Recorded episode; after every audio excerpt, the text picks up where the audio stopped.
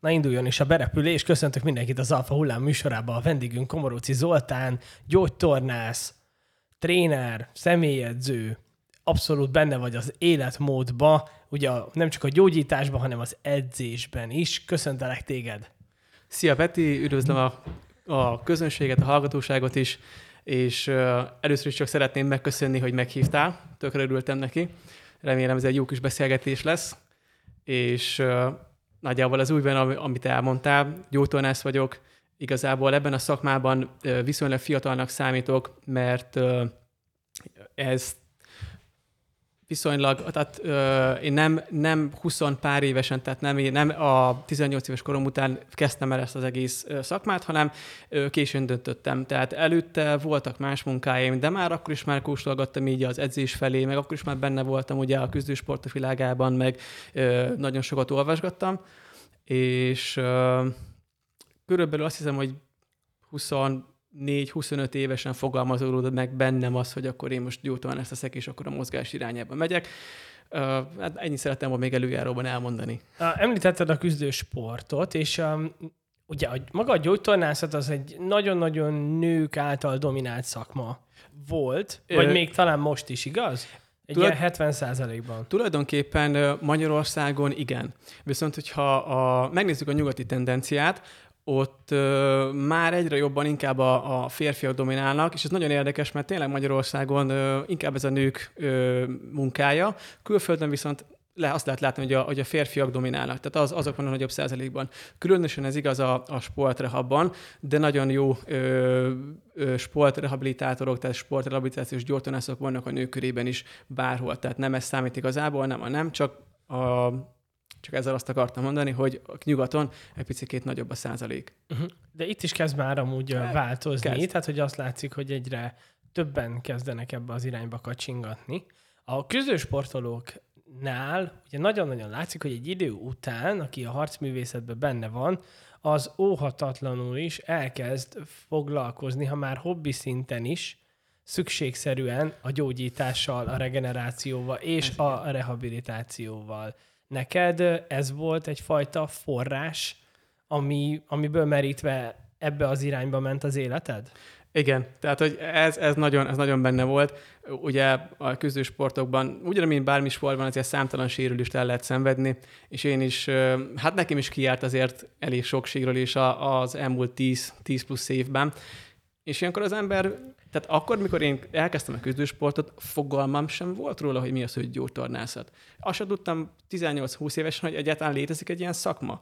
Mert amikor voltam máshol, kórházba bekerültem, akkor nem volt erről szó, hogy akkor nekem gyógytornáznom kellene, de akkor még nem is volt ennyire benne a köztudatban, hogy egy-egy sérülés után, vagy egy-egy műtét után, mondjuk lehet, hogy műtéteknél volt, ezt most nem tudom megmondani, hogy az embernek gyógytornáznia kell. Tételezzük fel, hogy Egyszer volt egy okosérülésem, ne is tételezzük fel, hanem ez egy valós sztori.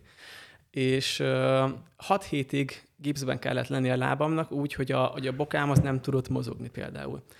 Uh, és ilyenkor az alap, uh, az alapellátás az lenne, hogy amikor leveszik a gipszet, akkor kellene egy kis mobilizálás gyógytorna, hogy a boka izület, illetve az izmok, amik végig egy ilyen feszített helyzetben voltak, azokat egy kicsit megmozgassuk, hogy jól működjön, és a mozgástartományt visszaszerezzük.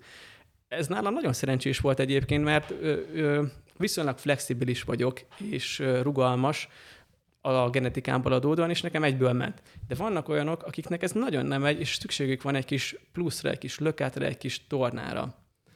És akkor neked utána, ettől a bokasérülés után következett az?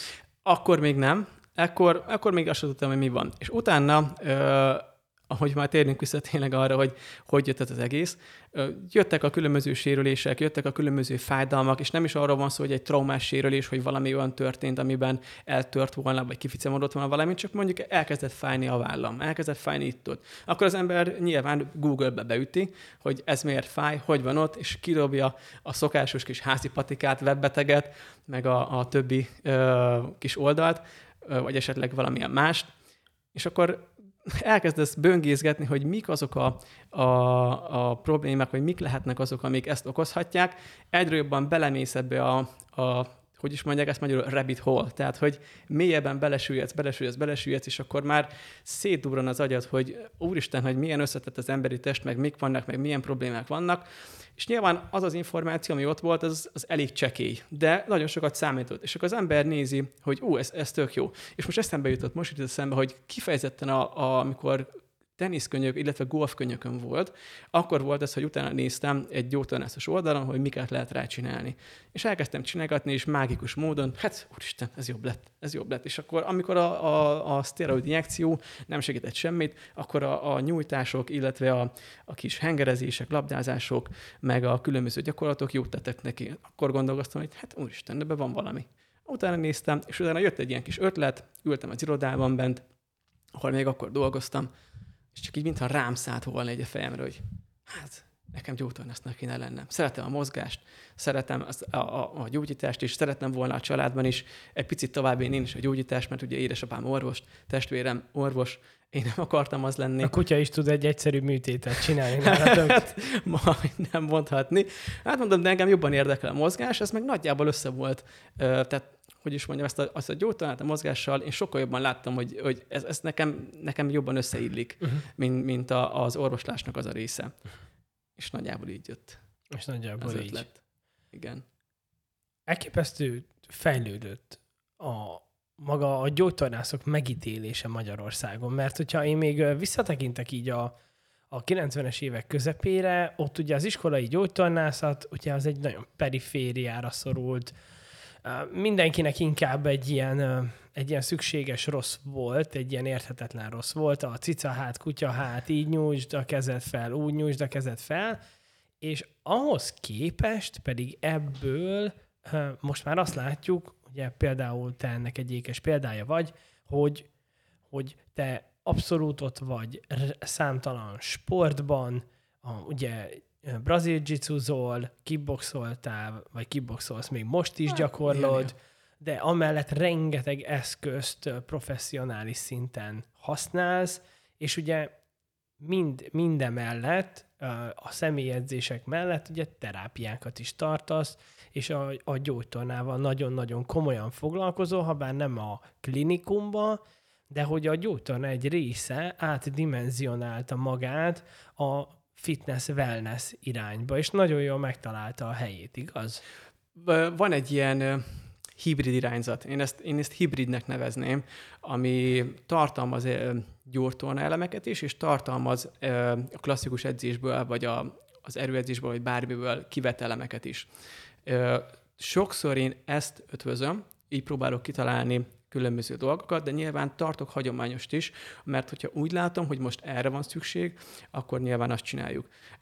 Vannak olyan megkerülhetetlen dolgok és olyan megkerülhetetlen gyakorlatok egy-egy rehabilitációban legyen bármilyen izületről szó, amit nem tudunk hibridizálni, ami, amit nem lehet azt mondani, hogy hú, ez egy nagyon rossz gyakorlat, és akkor ezt nem lehet csinálni. Vagy hát igen, nagyjából ennyi. És még azt szeretném mondani az egész gyógytorna megítéléssel kapcsolatban, hogy ahogy te is mondtad, hogy régen ez nagyon egy, egy perifériás szélsőség volt, tehát hogy nagyon kitolódott. Meg hogy senki nem értette. Hát igen, senki nem értette, hogy ez miért van, meg miért kellene csinálni, és néha néha ezt mai napig is lehet érezni, mert magának ennek a szónak, hogy gyógytorna, meg hogy gyógytornász, van egy picit pejoratív jelentései szerintem, főleg a, a kisgyermekek körében, hogy ú, én most gyógytornára megyek, akkor fú, ez ciki, meg hogy fú, mennyire rossz, de amúgy meg ez nem így van, mert hogyha az ember elmegy egyre, és nagyjából végig csinálja azokat a feladatokat, legyen szó egy felnőttről, legyen szó egy gyerekről, akkor rájön, hogy fú, ezek, úristen, ezek nehéz gyakorlatok, meg így azért nehéz így, így megtartani magam, nehéz ott mozgatni, amit, amit kérnek, nehéz ezt csinálni. Uh, mindenkinek azt mondom, hogy próbálják ki. Tehát, hogy valahogy menjen el, ha szüksége van rá, és nézze meg, ne ítélje el, hogy hú, a gyógytorna az mennyire rossz, meg hogy mennyire, mennyire nem, nem, nem, nem okés, vagy mennyire ciki, mert nem az. A gyógytorna effektíven mivel foglalkozik? Tehát, hogy mi, az, mi a célja? Miért jött létre? Ez egy elég széles körű dolog. A, a konkrét történetét most annyira nem tudom megmondani, hogy ez honnan ered, de amivel mi foglalkozunk, azok mozgásterápiák különböző mozgásterepiák. Tehát ez a fő profil. Nyilván ezt ki lehet egészíteni a más fizikoterápiás eszközökkel, legyen az mondjuk egy ultrahangos kezelés, vagy lézerkezelés, vagy bármi. Erre vannak szakosodott kollégák, és vannak önök, akik ezt, ezt jobban tudják csinálni, vagy inkább ezt csinálják. De vannak külön fizikoterápiás asszisztensek is, akik ezt végzik. Én azt mondom, meg én annak a híve vagyok, hogy a, a problémát, ami egy mozgásszervi probléma, és erre már kijutottunk, hogy akkor egy mozgásszervi problémákkal foglalkozunk elsősorban, azt mozgással oldjuk meg. Nem mással, nem feltétlen pihentetéssel, annak is megvan a helye, és megvan az ideje, de nem, a, nem az lenne a, a fő dolog, hogyha megsérülsz, vagy megsérülünk, hogy akkor azt pihentetni kell. Fel kell keresni a szakembert, és akkor eldönti, hogy tényleg pihentetni kell, vagy azt mozgatni kell. És a mozgásterápia a kulcs szó ebben.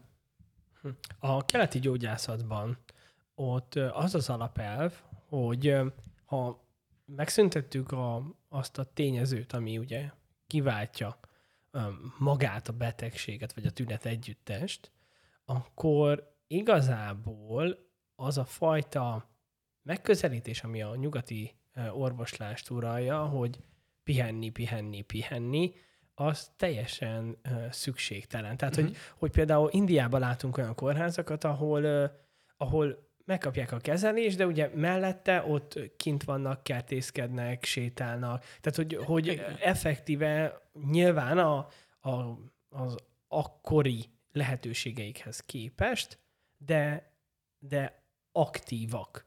Pontosan. Aktívak, részt e- vesznek, e... tehát a szociálisan is aktívak, plusz fizikálisan is aktívak. E- ez a kulcs szó, az aktivitás. Az aktivitás, hogy aktívan kell élnünk, aktívan kell maradnunk. Ugye az ember az arra lett teremtetve, hogy mozogjunk ne feküdjünk, ne üljünk állandóan, megvan annak is hely és az ideje az ülésnek, de próbáljunk meg néha mocorogni, iceredni, tehát nem kell karót nyelv állandóan, néha meg picit mocorgunk, az is egy bizonyos szintű, bizonyos fokú aktivitás.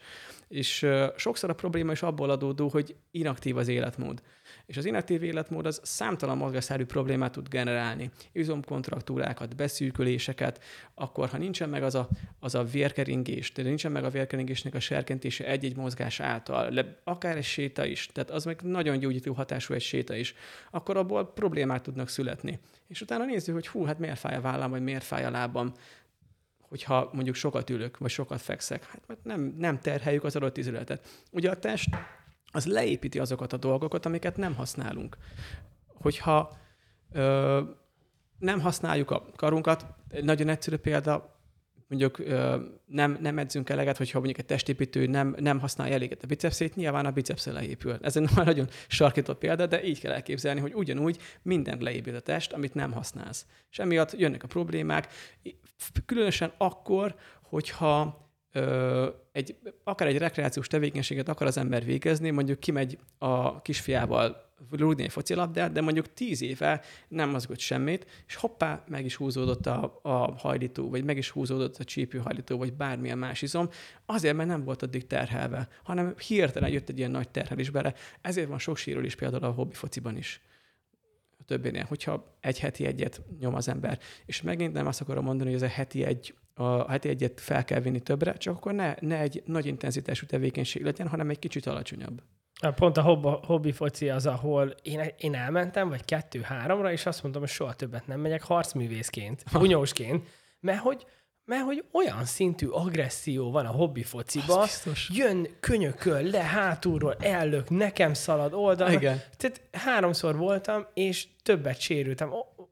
Ott, ott egyből szétment a bokám, fél évig bicegtem, soha többet Igen. nem mentem, borzasztó idegesítő volt. Tehát, hogy, mert még egy bunyóba tudod, odaáll elé, tudod, hogy mire számíthatsz. Meg benne vagy. Meg, meg benne vagy. Igen. Ott pedig szaladgálsz, vennéd át a labdát, az egy száz kilós belebombázik a bokádba. És akkor nézelődsz, hogy mi újság igen. van. Igen, igen, igen.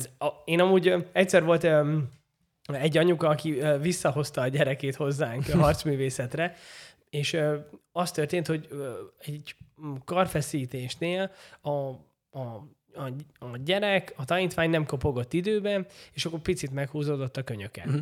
De ez ilyen van. Sajnos van. Ez Hát mindenkinek nagy, amúgy ritkaság, de előfordulhat. Aki mozgatja magát, az valamilyen szinten sérülni fog. És akkor öm, volt egy telefonbeszélgetésünk, és mondta, hogy ő, ő már nem akarja emiatt hozni, meg stb. Jó, mondom, oké, semmi gond, elvitte focizni, és, és sokkal többet sérült a gyerek, és utána felhívott, mondta, hogy hát inkább visszahozná, és nagyon sajnálja a történteket, visszajött a gyerek. Hát mondom, persze, hát hogy ne, de se, semmi gond nincsen vele.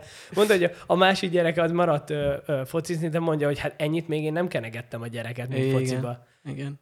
Igen. Bozasztó sérülés veszélyes. Persze, de ez senki ne tántor, senkit ne tántorítson attól, hogy akár a szeretes sportágát ne üzze. Ja, persze, nem erről van szó. készülni. Persze. Ja, ja. A modernitás előtt, tehát az első ipari forradalom előtt az emberek elképesztő mennyiséget mozogtak. Tehát, hogy, Uh-huh. hogy a, amíg a mezőgazdasági alapú társadalmunk volt, és a, a társadalom 80-90 százaléka ebben élt, akkor a fizikai munka az a mindennapok része Igen. volt, és nem volt ritka, hogy egy ember akár 8-10 órát is uh, Dolgozott. közepes vagy nehéz fizikai munkát végzett minden nap.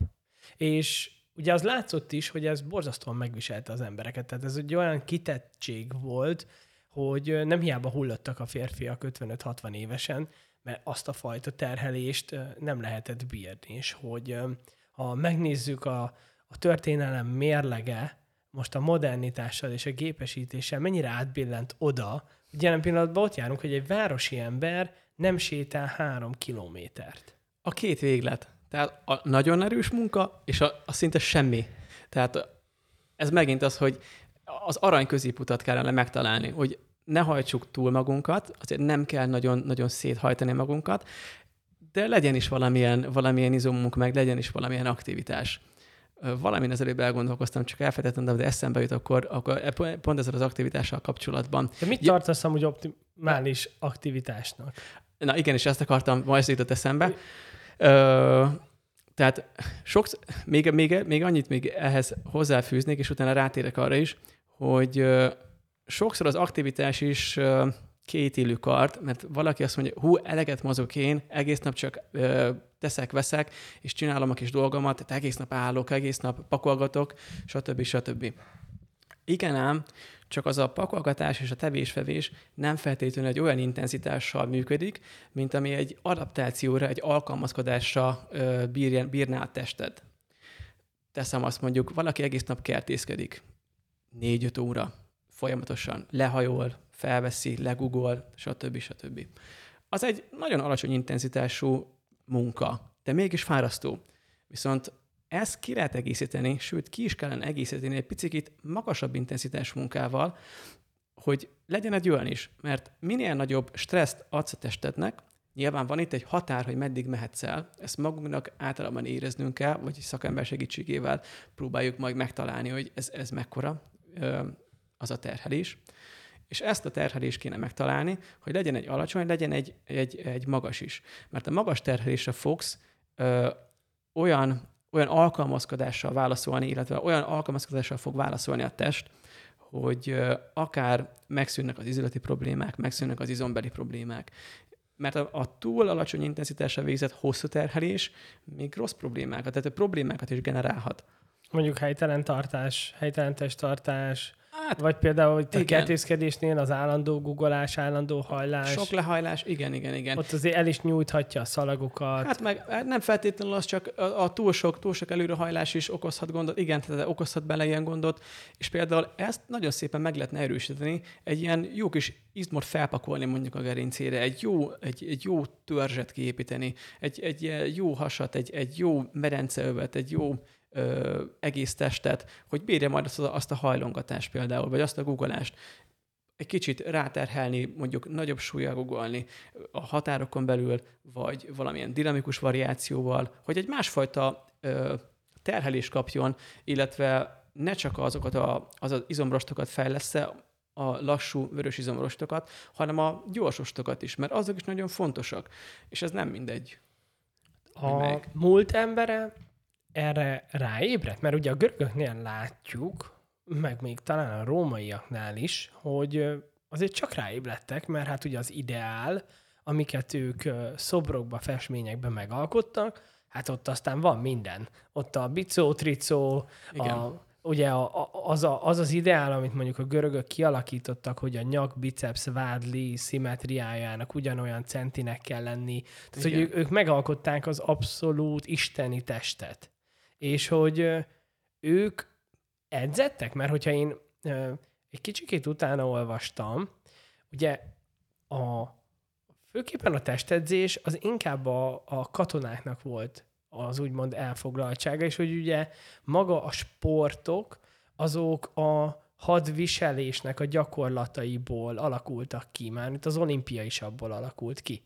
Tehát ott, ott is a poliszoknak, a, főképpen a katonái mérték össze a tudásokat. de, nem tudtam. De hogy az átlagember foglalkozott ezzel? Vagy, vagy annyira le volt terhelve, annyira túlélésről szólt az élete, hogy nem feltétlen jutott el idáig. Mint hát, ahogy most se nagyon jut el a városi igen. ember, pedig már eljuthatna. Igen. Nehéz megmondani. Nem szeretek úgy beszélni, ami nem saját tapasztalat, meg amiről nem tudok olyan sokat mondani. Hát nem tudom, hogy az ókori ember az, az mennyit tudott mozogni, vagy mennyit mozgott, vagy felismerte ezt, hogy, hogy mozognia kellene. Szerintem ö, többet mozoghattak, már csak abból adódóan is, hogy ott nem voltak autók, amikben beültünk volna, és akkor elmentek volna A-ból B-be, hanem gyalog tették meg. Tehát már ebből kiindulva szerintem ebben többet mozoghattak, vagy hogyha nem megyünk olyan messze, csak egy 20-30 évet, akkor a, az elhízás is sokkal kevesebb volt, mint ami például most van, vagy a betegségek is. De ez is egy olyan, olyan dolog, hogy az is lehet, hogy csak azért, mert nem mérték annyira, vagy nem, nem tudták hát igen, nem tudták mérni, nem voltak olyan eszközök, nem álltak, olyan, nem álltak rendeket is olyan eszközök, hogy lemérjék, hogy akkor ő most egyes típusú cukorbeteg, vagy kettes típusú, vagy ő most elhízott, vagy ő most ö, szívproblémás, mert nem volt ultrahang, nem volt szívultrahang, vagy nem voltak olyan vérvételek, és manapság ez már szinte csettint is elérhető, elmehetünk bárhova is megnézhetjük, és az is lehet, hogy statisztikailag azt látjuk, hogy mondjuk 20-30 éve kevesebb volt, bár ezt lehet, hogy te jobban tudod, mert azért neked ez a, ez a szakmád ö, elsősorban, hogy mitől lehet ez? Szerintem a vegyes mozgás abszolút megvalósulhatott, mert hogyha visszagondolsz egy kicsit, én amikor még jártam ki falura, ott ugye nem minden lakásban volt víz. Uh-huh. és bevezetve is. Nagyon sokan ugye a, a, az utcán lévő csak volt az, vagy kút, vagy mi a Igen. franc. Az. Még egy-kettő talán van Debrecenben, lehet elzárták őket, de hogy mi még abból ittunk, és hogy hogy most gondold el, hogyha két vedert megtöltesz, az mint egy 15-20 literes vedrök, azért 20-20 kilót lehet, oh, hogy egy cipelni. kilométerre kellett cipelni. Tehát, hogy azért megvolt a, a crossfit akkoriban. Hát ez biztos, hogy akkor, hogyha cipelni kellett azt a vödröt, azért az igen, igen, kemény, igen kemény munka lehetett több kilométeren keresztül elvinni. Azon már azért a, a nagy aktivitás is megvan. Vagy egy kaszálás, nem tudom, próbáltál valaha kaszálni? Nem. Brutál az a törzsizmokat gondolom, a kis rotációkat. Én felvettem azt a kaszát, alapból az vagy ilyen 6-8 kiló. És ugye azt, az folyamatosan, az neked, és az a technikával kell mhm. vágni, uh-huh. abszolút nem egyszerű. Vagy vágtam 5-6-ot, aztán hát mondtam, hogy nem baj, hogy ilyen nagy a fű. hogy jó lesz a motoros ja, ma, ma, maradhat, maradhat ja. a fű. És gondolj benne, hogy voltak olyanok, akik ezt mondjuk 6 órán keresztül. Ja. Igen, igen, igen. Igen. Azok az a régi az kor, na, na, az, nagy, a kor, a kor, az akkori tréning. Igen, igen, igen. Nagyapáink, kükapáink, azok biztos amúgy ezeket nyomották. te, te hogy fejleszted magad a harcművészet, küzdősport mellett? Mi az, ami, mi az, amivel a fizikumodat fejleszted? Hát ez jó, ez egy nagyon összetett kérdés, mert sokféleképpen és nagyon szeretnék mindig mindent egyszerre fejleszteni, ami lehetetlen. Tehát egyszerre nem tudunk mindent fejleszteni, hanem ki kell választani mondjuk egy-két olyan képességet, amit, amit szeretnénk, vagy egy-két olyan készséget, amit szeretnénk fejleszteni, és ezért már több éve úgy próbálom mindig belőni az edzéseimet, meg megtervezni az edzéseimet, hogy úgynevezett periodizációs elvet alkalmazok.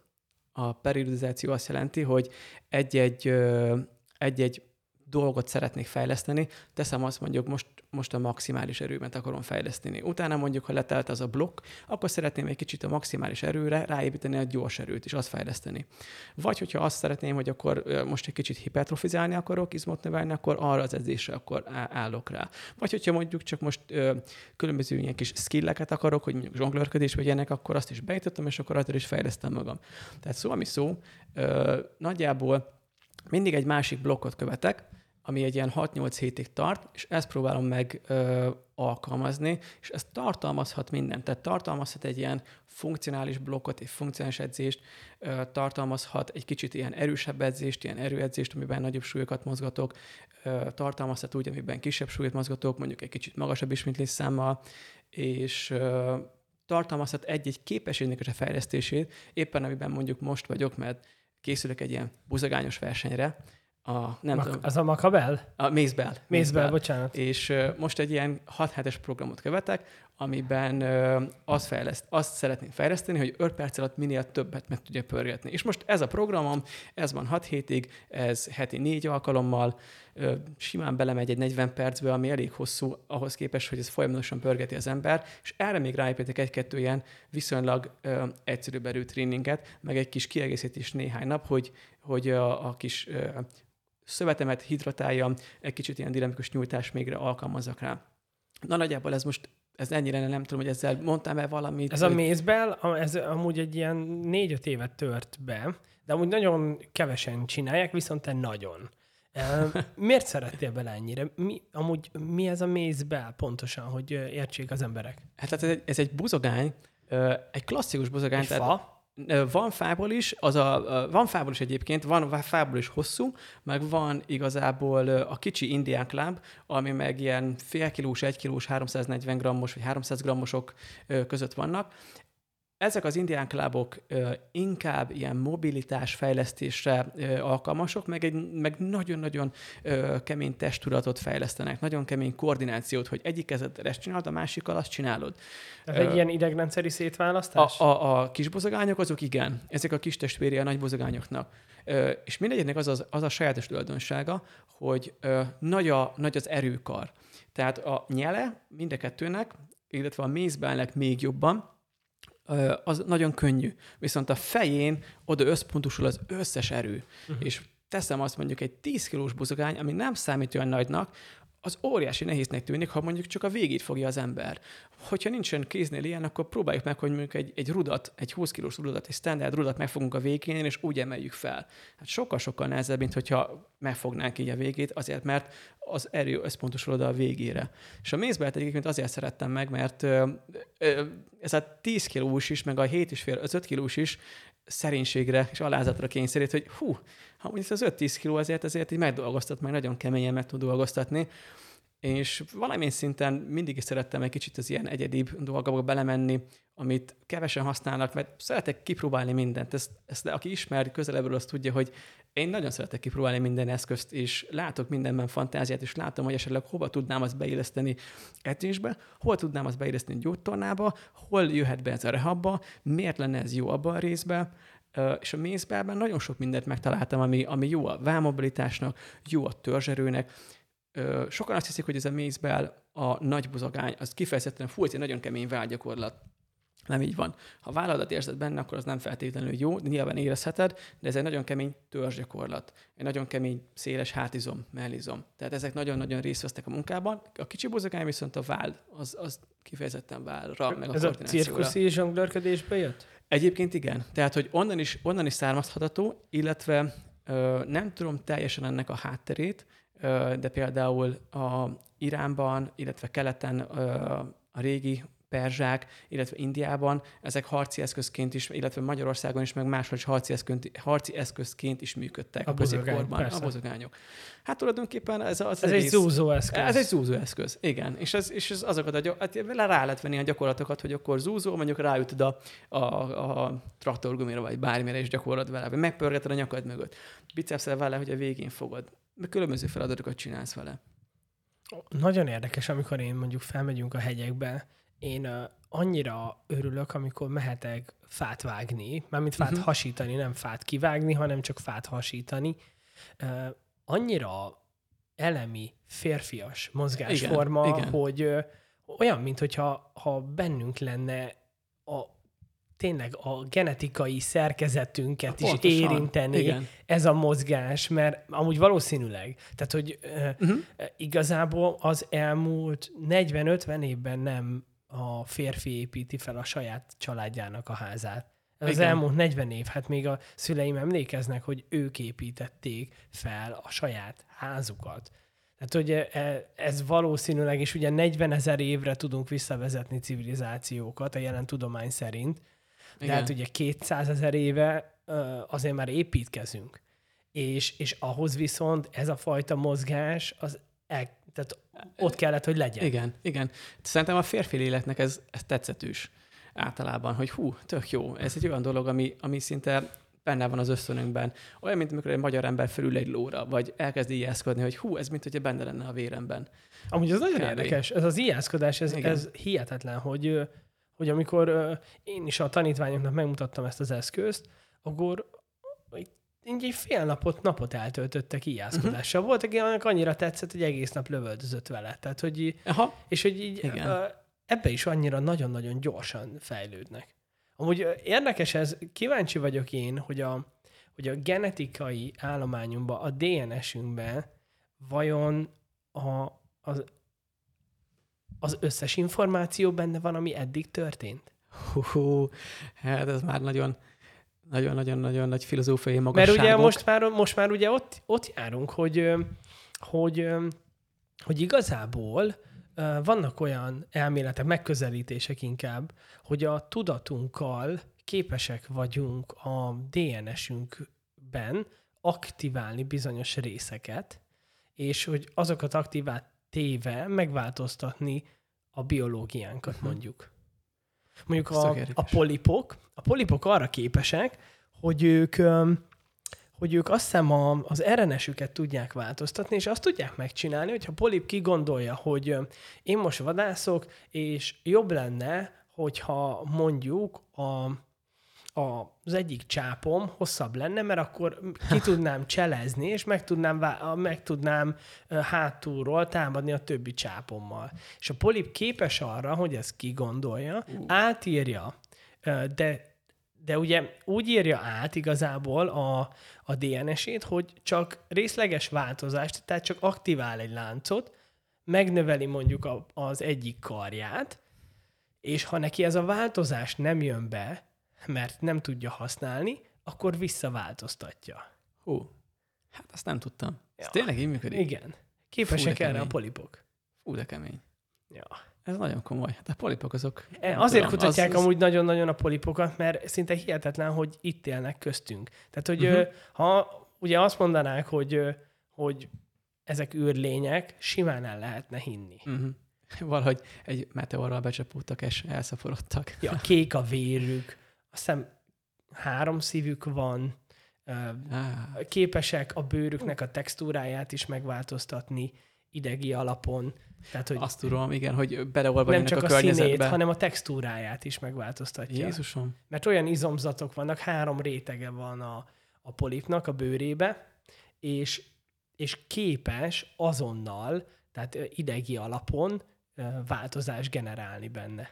Tehát még a kamilleon hormonálisan változtatja Aha. a színét, Akkor nem olyan. addig, addig ő viszont ezt a három réteget át tudja idegi alapon rendezni. Ez nagyon komoly. Nagyon durvák a polipok. Imádom őket, Nem én követem, tudtam. tehát Instán elég sok polip van. Netflixen A polip csajokat, tudod? Igen. Netflixen láttam egy ilyen dokufilmet, My Octopus, vagy, Nagyon vagy jó. valami ilyesmi. A tanítom a polip. Lehet, lehet az, nem néztem Na, még meg, csak el van mentve, mert engem is így érdekelt, mondom, ez tök irányú néz ki. A tanítom a polip, én azon könnyeztem a végén. Tényleg, a, én mindenkinek ajánlom. Um, már csak azért is, mert hogy um, elképesztően rombolja most az ember a, a létével, a modernitással az őt körülvevő környezetet, és uh, ez a, ez a film pont azt mutatja be, hogy, hogy mennyire él minden, és mennyire intelligens körülöttünk. Igen. És attól, hogy lerombolsz valamit, attól még nem biztos, hogy előrébb jársz. Igen. És nagyon-nagyon érdekes. Hát olyan a Földünk is, meg az, az ökoszisztéma, mint hogyha egy élőlény lenne, sőt, tulajdonképpen, hogyha az összességét veszük, akkor élőlények összessége ugyanúgy, mint ahogy bennünk is sejtek vannak, mint hogyha mi lennénk a, a sejtjei a, a, a Földnek. Érdekes. Igen. És romboljuk. Tehát, hogy vannak az elszaporodott rossz sejtek. Mm, igen. Sokat gondolkodok azon, hogy hogyha egy kicsikét paradigmát váltanánk, akkor, akkor amúgy szerintem egészen gyorsan vissza tudnánk állni. Szerintem az alapvető probléma az, hogy a modernitással és a gépekkel elképesztően megteremtettük azt, hogy nagyon gyorsan szaporodunk. És Nyilván legkényelmesebb ennek a szaporulatnak egy olyan városi környezet, amiben megteremtődik a higiénés feltételek, a szociális feltételek, stb. stb. És igazából a városba a természet jelen pillanatban egy zavaró tényező. Nem? Itt vannak ezek Igen. a nyárfák, hát megőrülsz, amikor ezek virágzanak, menekülnél innen, gyönyörűek amúgy, de ez az öt fa pokollá teszi ezt a környéket. Mert, Mert nyomja azt a fehér. Igen, beszállnak. Tehát, igen, nyáron havazik, teli megy a kocsid, a ruháid, igen. a... a szárba berepülnek az orrodba. Mindenhol igen. dugig van. És nyilván persze hát ő így szaporodik, de de hogy így a városi környezetben, mert nyilván ez egy élő környezetben, igen. ami nincsen lebetonozva, ott ez nyilván ez, ez feloldódik, ez természetes dolog. dolog. Igen, igen. Ez igen. az embernek azt kéne megtanulni, hogy hogy tudja újra visszaintegrálni úgy a természetet, hogy együtt éljen vele. Ez nehéz. A városba. Igen, igen, igen, igen. Hát erre ötletem sincsen, mert ez nem az én kompetenciám, de nyilván egyénenként is tehetünk valamit ezért a, a környezetudatos életmóddal. De ez egy nagyon-nagyon írtó nehéz téma is, meg egy írtó nehéz feladat, hogy, hogy, hogy álljunk vissza arra a rendszerre, hogy mégsem, mégsem romboljuk a környezetünket. Nyilván egyénileg meg lehet tenni, hogy nem, nem úgy eszel, tehát hogy nem, nem használsz olyan alapanyagokat, vagy nem veszel olyan műanyagot, egyre kevesebbet használsz, és ez, ez szépen ki fog ütközni, csak szerintem sokszor így egyénenként nagyon kevesek vagyunk rá, akkor is, hogyha mondjuk 10 millió ember csinálná ezt, vagy 50 millió, még az is szerintem kevés nézegettem erről egy-kettő ilyen videót még YouTube-on, akik boncolgatják ezt a témát, tudósok, kutatók is, és egy, egyértelmű álláspont sehol sincsen például hogy mi lenne a legmegfelelőbb. Sokan azt mondják például, hogy a cement, meg a, az építkezés is nagyon-nagyon sokat hozzájárul ahhoz, hogy a környezetet romboljuk, mert a cement előállítása is egy olyan, olyan faktor, ami, ha jól tudom, 18%-ot rak bele a, a környezetszennyezésbe. Tehát az egy írtózatosan nagy szám. Hát, valahogy majd át kell. Szerintem ez a fajta szaporulat, az, hogy 1920 óta talán 6 milliárddal nőttünk. Érdatlan ah, igen, szá, igen, kb. 100 év alatt egy 6, 6 igen, én is, ezt, én is úgy tudom. Azért az húzós? Hát az, ahhoz képest, hogy azelőtt meg akkor 500 éve, meg ez, 1000 évig nőtt a népesség annyival. Szerintem amíg nem húzzuk meg ezt a vonalat, tehát amíg ilyen népesedés megy, addig szerintem teljesen felesleges környezetvédelemről beszélni. Mert, mert hogy? Igen. Tehát, hogy, hogy mit csinálsz? Azoknak az embereknek ugyanúgy kell minden. Különben Igen. az egész világ struktúrája bomlik meg alapjaiban. Igen. Hát csak mindenki tudod, szeretne le egy gyereket. Kicsit akkor szeretne családot alapítani. És az azért nehéz, ez egy nagyon nehéz lélektani folyamat is, hogy, hogy akkor eldöntsd, hogy te most válasz-e egy gyereket, és világra hozol egy olyan gyermeket, aki nem biztos, hogy ebben a környezetben jól fog felnőni. Tehát nem biztos, hogy azt fogja átélni, mint te. Mert csak abban kiindulva, hogy nekem milyen életem volt gyerekként, hát ez nagyon király volt. Szabadban voltunk, tök jól éreztünk magunkat, és most annyira erre nincsen lehetőség. Szerintem annyira, mint ami 20-30 éve volt, mikor én voltam gyerek. Most amúgy hatalmasat fordult a, hatalmasat fordult a világ. Én most nem lennék 14-16 éves egyetemista, abszolút nem. Uh, nem. Gondolom már nem. Home office egyetemista.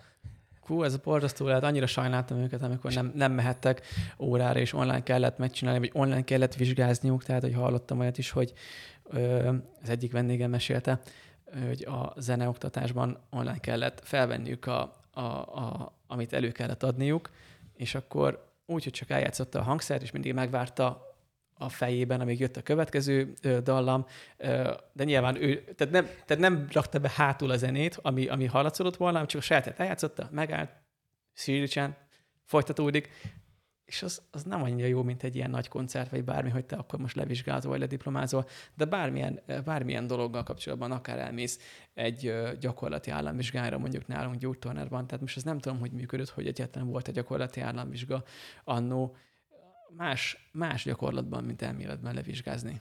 Abszolút más. Meg tudni is, dolgozni is. Ez a, igen, ez most ez a pandémiás helyzet ezért az eléggé kéziféket húzott a világba. Viszont amúgy, hogyha... Volt ennek egy pozitív dolga is? Volt. Hogyha amúgy azt nézzük, hogy, tehát, hogy ennek a fajta szaporulatnak valahol amúgy kéziféket kell húzni. Tehát, hogy most tök mindegy, hogy hogy, de hogy igazából az ember most szakadék felé rohan. Tehát valahogy meg kell, meg kell állítani, mert ez, ez, ez így nem fog működni. A, azt a kísérletet ismered, de ezt most egész sok ember most már kezdi megosztani a közösségi médiákban. Úgy hívják, hogy az egér utópia, vagy egér paradicsom. Így nem, de lehet, ha elmondod, akkor tudom. Volt egy, a, egy kutató Amerikában, és ő azt kutatta, hogy a túlnépesedésnek milyen a szociológiai és egészségi hatása van a populációra. Egerekkel végeztem, és azért hívták paradicsomnak vagy utópiának, mert hogy egy adott élő környezetben mindent megteremtett, ami az egereknek a jólétükhöz szükséges volt, hogy teljes uh-huh. egészségbe éljenek. Volt uh, tiszta víz, megfelelő táplálék, mozgás, lakhatás, minden. És nagyon sokszor megismételte ezt a kísérletet, mindig változtatott rajta valamit. De mindegyik kísérletnél összeomlott a populáció. Ez azt jelenti, hogy, hogy úgy omlott össze, hogy, hogy meghalt minden egér szinte. Nem maradt. Mindegyik hogy, populáció hogy? összeomlott. És um, hozzáférhetőek a kutatási papírjai, aztán valahol olyan 75-be fejezte be, aztán 25-ször ismételte, meg nagyon sokszor megismételte a kísérleteket, és um, az alapvető problémát abban látta, hogy um, mikor elkezdett nőni a populáció, akkor um, az történt, hogy a, a túlzsúfolás hatására a, az egereknek a szociális élete az megnövekedett. Tehát túlzott mértékben uh-huh. vették igénybe a szociális életet. Uh-huh. Rengeteget voltak együtt, a, megnőtt nyilván a szexualitás is, az magával hozta az alfa hímeknek a harcát, uh-huh. ami egyfajta feszültséget váltott ki a közösségbe, egyre több lett a, a sérült egér, a feszült egér, és mivel ez a fajta populáció elkezdett nőni, ezek az egerek már ugye elkezdték támadni azokat a nőstényeket is, amik, akik vagy várandósak voltak, vagy már almuk volt. Uh-huh. Ezért a nőstények nem tudtak az alommal foglalkozni, nem tudták takarítani, nem tudták felnevelni ezeket a gyerekeket, vagy ezeket az egereket, és, és itt ugye ezek az egerek már úgy nőttek fel, hogy nem láttak nevelési példát. És minden mellett ugye nyilván volt egy, egy elhullás is, mert hogy annyira stresszesek voltak már, a, már az anyák, hogy ott kellett hagyni az almukat. De hogy minden mellett, ugye mivel a várandós és alma rendelkező egereket állandóan, állandó stresszbe tartotta már ez a társadalom, itt ugye kialakult ez a probléma, és a, a másik probléma pedig, hogy így az állandó agresszió az nagyon-nagyon sok egeret a perifériára szorított, és ezeket az egereket úgy hívták, hogy a gyönyörűek. Teljesen egészségesek voltak, ők teljesen elhatárolódtak, és mindenféle szociális interakcióból kivonták magukat. Teljesen egészségesek voltak, de nem voltak hajlandók semmire, tehát se kommunikációra, se szaporodásra. Hú. És ott voltak egészséges emberek, vagy emberek, hát egerek, és, és e, emiatt a kettősség miatt, tehát a, a, a, a nőstényeknek a, a stresszelése miatt, és hogy ők nem tudták átadni a tudásukat, illetve az állandó túlzott interakcióból kivált egerek miatt összeomlott, mindig összeomlott az egész populáció. Önmagát felemésztette tulajdonképpen akkor. Olyan, mintha lenne egy ilyen program beépítve, hogy amikor valami túlnő, akkor valami, azt mondta ez a kutató, hogy ő se érti, de valami kikapcsol az élőlénybe. Uh-huh. Túlnépesedés hatására olyan, mint hogyha, mint hogyha elindulna egy program, ami abszolút letiltja Igen. minden szociális Destruktív. interakciót. Aha. Igen. Tehát hát... vagy, vagy ugye rombolsz, és akkor meg, kifog, akkor meg fogsz halni. Tehát az alfahímek azok, azok meghaltak, azok ilyen naponta haltak meg. Mert nem bírták a harcokat. És vajon ez embereknél is így van-e? Ez a jó kérdés. Ez volt a kérdés, hogy, hogy az ember képes-e a tudatával felülemelkedni ezen. Szerintem képes lehet. Azért a tudat, hát ez is egy nagyon, nagyon kemény, meg komoly kérdések. Egyrészt az, hogy mi az, hogy tudat. De azért, hogyha elkülönítenénk, akkor szerintem az ember egy magasabb tudatszinten rendelkezik, mint egy állat. Tehát azért értelmesebbek vagyunk, gondolkozunk, szeretjük az állatokat, tiszteljük őket, de szerintem egy ember azért magasabb tudatszinten van. Ezért is vagyunk képesek szerintem talán felemelkedni ezen. Csak az meg egy, ez egy komoly folyamat, ez egy komoly lelki folyamat is, meg ez egy komoly szellemi folyamat, hogy az ember ezen felül emelkedjen. És ez sok gyakorlást igényel, nem fizikailag, hanem az már egy másfajta gyakorlás. Te amúgy alkalmazol mentális gyakorlatokat? Mondjuk a vizualizációt, valami stresszcsökkentést, vagy meditációt, vagy bármi, ami, Igen. ami segít ugye a szellemedet egyrészt um, egészségesen tartani, vagy fejleszteni? Szoktam, de nem eleget. annyira, annyira túlhajszolt az, az életmódom is mostanában, meg annyira kevés az időm, és amire ezt pont erre kellene szakítani időt, és pont erre nem szoktam néha azért visszahozom valamikor, valamikor megy egy hónapig, valamikor meg így elfelejtődik. Én is különböző relaxációs technikákat alkalmazok, egy kis elcsendesülést, kis elmélyülést, befelé fordulást, egy-kettő ilyen kis gondolkodós dolgot csak nem mindig a legjobb időben. Tehát például este lefekvés előtt valamikor annyira pörög az agyam, és annyira benne vagyok ebben, hogy elaludni nem tudok, és emiatt már azt látom, hogy hú, három órája már fent vagyok, és még mindig forgok az adott gondolaton, és ez nagyon nem jó. Tehát nem akkor kellene, hanem mondjuk máskor. És így kellene, így kellene egy kis relaxációt, inkább este meg relaxációt kellene beiktatni.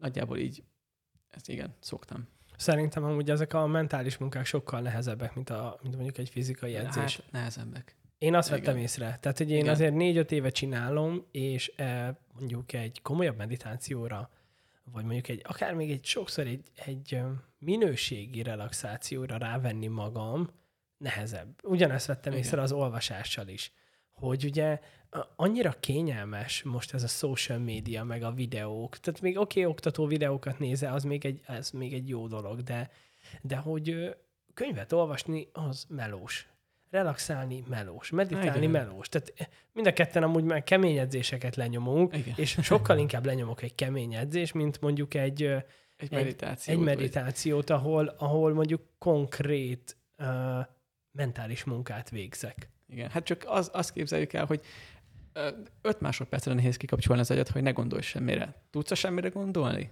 Nem, mert mindig van ott valami. Tehát már ez, ez nehéz, hogy, hogy úristen, akkor most jó, akkor nem gondolok rá és már ott van a fejemben valami, valami dolog. Ezek már nehezek. Valaki szerintem képes rá, sőt, szerintem ismerik is olyat, aki képes rá, de, de nehéz. Nekem egy éven betellett a gondolatcsitítás elsajátítani. Um, nagyon-nagyon-nagyon nehéz volt. Ugye először úgy kezdtem, hogy hogy hangosan vettem a levegőt az orromon át, és hangosan fújtam a számon át, és akkor ugye próbáltam uh-huh. számolni azokat a légzéseket, ahol nem jelent meg új gondolat. Uh-huh. És amúgy én ajánlom mindenkinek, hogy próbálja ki. Ez jó, ez, ez jó kis technika. Azért, azért érdekes, mert ugye hogy a légzés azért az, ott mégis azért egy tudati állapot, de mégsem a gondolati sík. És, és hát megdöbbentem, hogy három légzés után már jön valami, és hogy ezt mennyire jó lenne megtanulni mondjuk gyerekként, hogy, Igen, sokkal hogyha, könnyebben elsajátított. igen, hogyha keletkezik egy, keletkezik egy gondolat, akkor az, az ne, tudjon, ne tudjon gyökeret verni bennem, és mondjuk egy rossz gondolatot ne, ne, ne kezdjen el kivirágozni bennem. Igen, utána meg a, megint csak bemész a lyukba, és akkor úristen, már attól hogy szerte ágazik az egész. Hát ez komoly munka. Igen, az a, Komoly munka. szerintem alábecsülik az emberek a, a, a tudatuknak a képességeit. Lehet. Lehet, hogy mik, mikre jön ki. Lehet, igen. Ez olyan, mint a mostani okos telefonok, hogy már egy holdra szállást le, meg lehetne velük csinálni, és még, még nagyon sokan még mindig ott járnak, hogy, hogy még talán még SMS se írnak, mert az már bonyolult vele. Tehát, Igen. hogy nem. Pedig már kb. a telefon megcsinálja helyetted Igen. az SMS-t írást is. Hát diktafonba benyomod, rámondod a szöveget, és már szinte küldés az egészet. Hát ezek, ezek már annyira, tehát az okostelefonok is szinte lebutítanak. Egyszer láttam egy, egy szerintem egy tedes előadást, amiben uh, nem tudom, hogy már ki volt, de arról beszélt, hogy az okostelefonokkal mennyire rom- romlott a memóriánk, és ö, csak a telefonszámok megjegyzésében. Ez nem feltétlenül korrelál azzal, hogy amúgy is romlott a memórián, csak például a telefonszámok megjegyzésére, mikor nekem is olyan telefonom volt, még ilyen 15 évesen, ö, 20 éve, hogy mondjuk 10 számot tudott raktározni, akkor mindenkinek a telefonszámát fejből, puf, puf, tudtam, tudtam egyből, és ütöttem tudtuk befele. egymás telefonszámát. Igen. Volt, aki mindenki Igen. tudta fejből. És most, most meg egy telefonszámot tudok, megmondom őszintén, a sajátomat. És másik, sőt, ja, még az otthoni, a anyukáméknek az otthoni lakástelefonját. Ennyi. Van, aki nem tudja a saját telefonszámát. Megdöbbentő. Vo- Van olyan, hogy Úristen. kérdezem, és hú, meg kell nézzem. De Aha. mondom, ez a saját. Hát tudom, de nem tanultam meg. Hát, Ó, Igen, eljutottunk ide is. komoly. Igen. Mm, A, a lustaság amúgy az egy, egy félelmetes ered- eredendő bűnünk, nem? De, de az ember szeret lustálkodni, de nem is baj ez szerintem. Tehát a, a, lustálkodás alapvetően szerintem egy tök jó ilyen kis pihentető dolog, mert kell egy olyan is.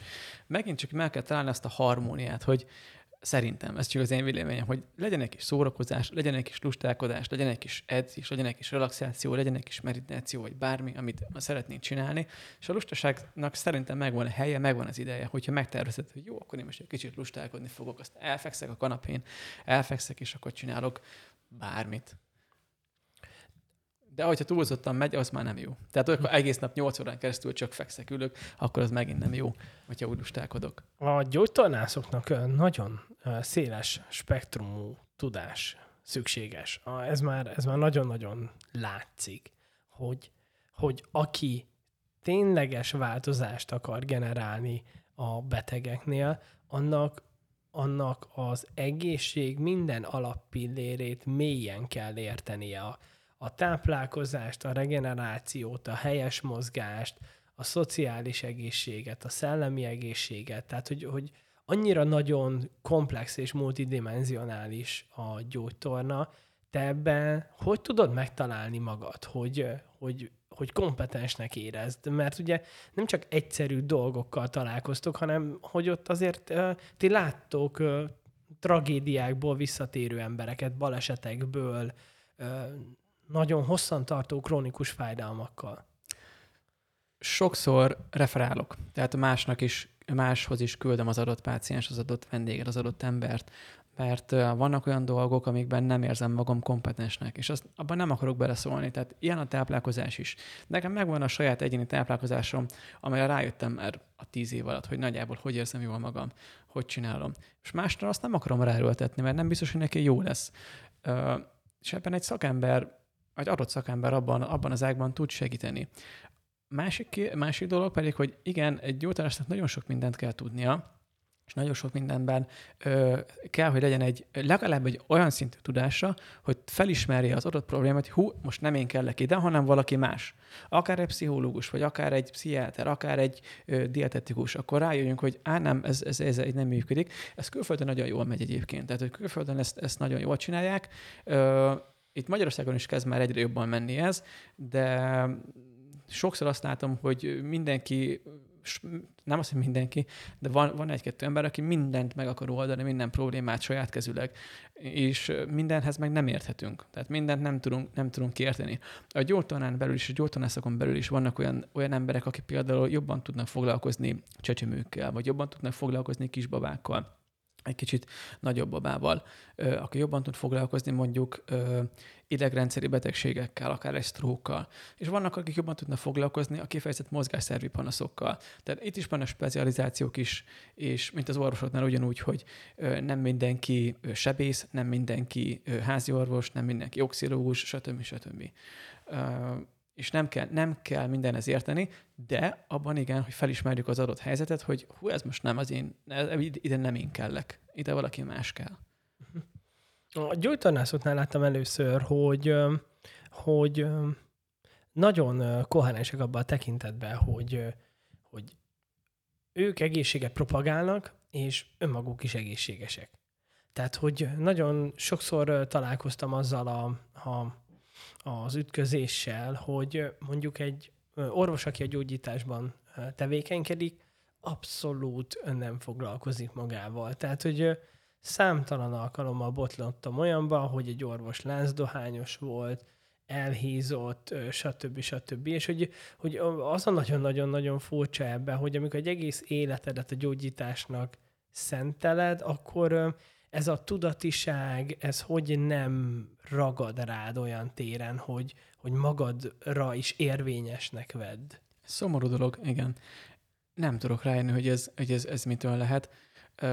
Én is találkoztam már több ilyen emberrel, meg látom is, hogy van, van azért erre példa, mikor elméletben minden jól megy. Pont ez az, hogy elméletben tök jól megy, át tudod adni a tudást, de mégis a saját, saját életre nem tudom, hogy miért nem tudod átültetni, hogy nincsen ideje az embernek, vagy egyszerűen nem akarja, vagy van a háttérben valamilyen más ok, amiatt, ami miatt egy ilyen destruktív életmódot folytat. Nem tudom. Nagyon érdekes, nagyon Igen. érdekes az. Azon nagyon-nagyon furcsa, hogy én azt látom az információ átadásban, hogy nem elég száraz anyagot közölni. Tehát, hogy az emberek meg fogják érezni, hogy a, a mondatdód mögött te ott vagy-e, hogy te ezt a, ezt a dolgot átélted -e. Nálunk ugye a harcművé, harcművészeknél alapvetés, hogy soha ne kérj olyat a tanítványodtól, amit te magad nem tettél még meg. Igen. És vagy... én ezt éveken keresztül nem értettem, hogy hát de miért ne? Hát azért, mert nem tudod a következményeit. Ha te magad nem csináltad meg, akkor elméletbe tudhatod maximum Igen. csak a következményeit. Igen, viszont másik végletről meg ö, az is igaz, hogy nem feltétlenül kell, ö, vagy nem teljesen párosul az, hogy ö, jó, tehát nem feltétlenül lesz valaki attól jó szakember, hogy mindent meg, tehát hogy mindent megtesz az egészségért, és nem feltétlenül ö, lesz valaki rossz szakember attól, hogy mondjuk nem, nem olyan életmódot folytat, vagy, vagy nem tudja. Mert lehetem, hogy a saját magának gyakorlatban nem tudja átültetni, de másnak kiválóan mindent meg tud csinálni, és kiválóan át tudja adni. Itt lehet olyanról is szó egyébként mondjuk egy, egy személyedző, hogy fú, milyen királyul néz ki, tök de egyébként meg gyakorlatban, meg edzéstervezésben, meg hát így hagy némi kívánni valót maga után, hogy akkor mégis mi volt a koncepció a terv mögött, vagy miért így, ezt miért úgy, hogyha már jönnek a miért kérdések, akkor már egyből zavarba lehet hozni, hogy hát azért, mert nem tudom. Amúgy nagyon sokszor van ez például, igen, a személyedző példánál, hogy hogy akiknek mondjuk csúcsgenetikájuk van, és igazából lement edzeni, és egy év múlva már egy adonisztként néz ki, hát mindegy, hogy mit teszik. Nekem volt olyan tanítványom, hogy láncdohányos volt, egy kiló csokit evett naponta. Tényleg, egy, nem akartam elhinni, és, és mondta, hogy ne arra, hogy én függő vagyok, és figyelj, ez a srác 180 magas, gyönyörű bőr, úgy feszült rajta a bőr, hogy majd lerobbant róla, ilyen kockás has és brutál erő. Uh-huh és úgy, hogy még két buli is belefért egy héten. Úgy, ezt meddig bírja tartani? Oké, okay, hogy nem bírja, de hogy, hogy ő például elkezdett személyedzősködni, és dugig volt emberrel. Persze, a nagyon sokat számít a hitelesség, tehát akkor az úgynevezett hitelesség, hogy látod a másikról, ú, akkor én is ilyen leszek. Kicsit én ezt úgy érzem, hogy meg is lehet így vezetni mást, de hogyha tehát én nem akarom senkinek az üzletét ezzel rontani. Hogyha ott jól érzik magukat az emberek, és van fejlődés az adott embernél, látszik rajta, hogy tényleg egészségesebb, akkor tök jó. Ennek örülök. És az, akkor meg már tök mindegy, hogy a másik ember mit csinál. Tehát, hogy, hogyha esetleg nem is egy olyan a terve, vagy, vagy nem feltétlenül ö, úgy él, mint ahogy elmondja. Én szerintem bele lehet amúgy szakemberként kényelmesedni a pozíciódba, mert hogy ugye felveszel én ezt a, a, a, a harcművészeti mestereknél láttam néhol, hogy, hogy felkerül a fekete öv, és, és ugye belekényelmesedik a pozícióba, hogy onnantól fogva már, már nem edz, már nem fejleszti magát, mert hogy ugye a, a cégér az viszi a céget. Uh-huh már elértük azt a legmagasabb szintet, csak még mindig van túl. Igen, és, is. és szerintem a szakembereknél is lehet, hogy egy orvosnál is úgy van, hogy megcsinálja azt a hat évet, meg még a három évet, stb., és akkor utána, hogy felkerül a köpeny, meg a foendoszkóp, meg minden, ott, ott már megvan a respekt, és akkor onnantól fogva Persze, ez nincs is rá lehet. kényszerítve arra, hogy igen, igen, igen. Ez is lehet, viszont van ellenpélda is, aki meg nagyon sokat fejleszti még olyankor is magát, azért rengeteg szakvizsgát tesznek, Ö, van, aki lehet, hogy nem annyira, valaki igen. Ö, nem tudom, valamit még akartam mondani. Te amúgy hogy, fejleszted, hogy fejlesztetted magad gyógytornászként? A, azután, miután elvégeztem, uh-huh. kinéztem először is a rengeteg képzést, amire elmentem, külföldre is érte, hogy, hogy kicsit fejlesztem magam. Nagyon-nagyon sok könyvet vettem, olvastam, előfizetek különböző kurzusokra, előfizetek különböző weboldalakra, ahol információkat kapok, egy-egy ilyen videót megnézek, egy-egy cikket, egy-egy blogot elolvasok, amikor van időm, legyen az egy 7 perces blog, az az is több, mint a semmi. És hogyha egy ilyen 7 perces blogról van szó, az is már, már az agyamat forgatja úgy, hogy hú, ez, ez az ember ezt mondta, akkor, akkor, ú, akkor lehet, hogy nekem is úgy kéne, de amúgy nem, majd egyszer kipróbáljuk, megnézzük, akkor kicsit átváltozik. De ez is van azért egy nagy paradigmaváltás, hogy ö, mégis mit kellene csinálni, meg, ö, meg mi a jó. Tehát olvastam már ilyet, hogy hú, ez a jó, és szöges ellentéte meg azt mondta, ez a jó. Most akkor mi? És akkor a kutatásokban is azt látod, hogy az egyik ezt mondja, a másik azt mondja, mindig kettő szignifikáns, úristen, kinek higgyek? Ez csak a, az csak a tapasztalat mutatja meg, meg hogy, az, meg, hogy a józanész. Tehát a józanész, tehát sokszor ez hiányzik mindenkiben, hogy a józanésszel belátod, hogy aha, tehát ez lesz a jó, mert a józanész ezt mondja. Plusz még, hát igen, ezekkel fejlesztettem nagyjából magam, meg olyan kollégáktól, akiket nagyra tartok, és akik szakmailag a toppon vannak, és tőlük még nagyon sokat lehet tanulni, akár egy-egy mondatuktól, hogy mit mondanak uh-huh. és azt, azon már megint elgondolkozok. Uh-huh. Mert uh, egészen uh, itt is annyi, annyi kurzus van már a gyógytornászoknak, Úgy meg annyi, annyi extra, amire meg már azt látni, hogy uh, már tök fiatal gyógytornászok már saját rendszert alkotnak ki, saját szisztémával Igen. dolgoznak, és, Igen. És az szép sikereket érnek el. Igen, ez a, az a szisztéma sem uh, feltétlenül rossz egyébként, mert ha van egy rendszer, amit mindig tartasz és építkezhetsz, akkor az megkönnyíti igazából a te dolgodat is, csak uh, egy flexibilis rendszer kell alkalmazni azért, hogy nem mindenkire tudod ugyanazt a rendszert átruházni, meg nem mindenkire tudod azt a rendszert alkalmazni. Ezt, ezt meg megint úgy tudod megoldani, hogy egy kicsikét rugalmasabb lesz az egész rendszer, és akkor nem egy nagyon nagy zárt keret között mozogsz, hanem egy kicsit engedett, hogy az a vonal picit feljebb csúszson, kicsit lejjebb csúszson, oldalább. Uh, igen. Beszéltünk még egy pár perce a, az edzéseidről, és ott említetted ezeket a 6-8 hetes periódusban történő munkát, és amikor én elmentem képzésekre, edzés metodikával kapcsolatban, akkor találkoztam először ezzel a gondolatisággal, hogy 6 hét munka, egy hét pihenő. És akkor nekem az uh-huh. így ott volt a fejemben, valahogy így nagyon-nagyon megragadt. Azon a kurzuson ez az egy mondat ragadt meg nagyon. Ez pont egy crossfit kurzus volt, ott mhm. ajánlották ezt, és akkor úgy voltam vele, hogy jó, jó, jó, jó, de hogy még mindig bennem volt ez a nyomni kell, mint az állat. Le kell zúzni, hogy minek az az egy hét pihenő, hát hülye vagy, addig Ó, másik edz. Főképpen ugye versenyzőként, hogy nehogy már, mi az, hogy egy hét, hát meg fog, le fog hagyni, úristen. És akkor most, amikor így volt egy, egy ilyen fizikális forduló bennem, amikor már nagyon sok sérülést összeszedtem meg, ugye a sérülések már kimerüléssel jöttek, mentális kimerülés, meg testi kimerüléssel is, és a, kezdtem már úgymond besokalni, és ugye mivel elhatároztam, hogy én nekem ez egy élet, én ezt egy életútként szeretném megélni, ezért megoldást próbáltam találni, és akkor találtam rá erre a 6 hét egy hétre, és hát fantasztikus.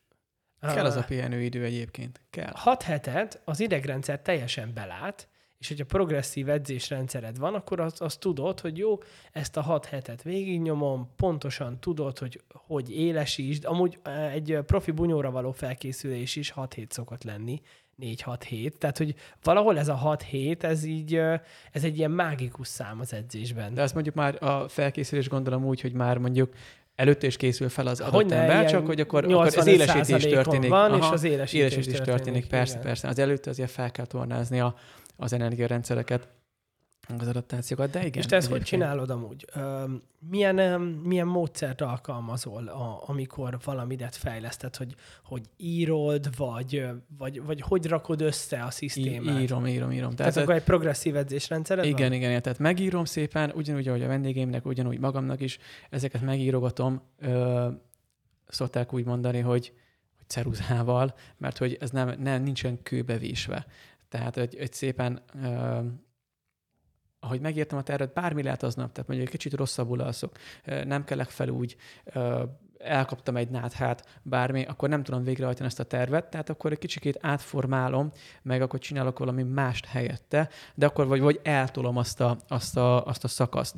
De mindenképpen ez, ez szerintem jó, hogyha az ember leírja, hogyha nem is úgy írja le, hogy egy, egy ilyen nagyon-nagyon komoly Excel táblázatot leír, amiben minden percre pontosan, meg ismétlés számára mindenre leír, ez, ez, ez a legprofibb, ez nagyon jó.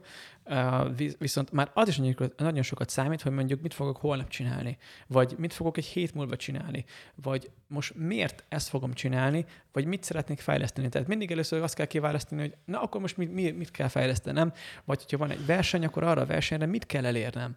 Ha ezt kell elérnem, akkor mit kell visszafele, tehát így szépen regresszióval megy az ember, hogy mit kell elérnem ahhoz, hogy azt elérjem. Először ezt el kell érnem hozzá, hogy ez menjen, de ha ezt elérem, és e, ezt, ezt, ha ezt el akarom érni, akkor mit kéne csinálni? Ja, akkor ezt kell csinálni, ezt kell csinálni, ezt kell csinálni, én meg most itt vagyok. És akkor jó, akkor ezt szépen felírom, hogy, hogy mi az, amit, amit kell csinálni.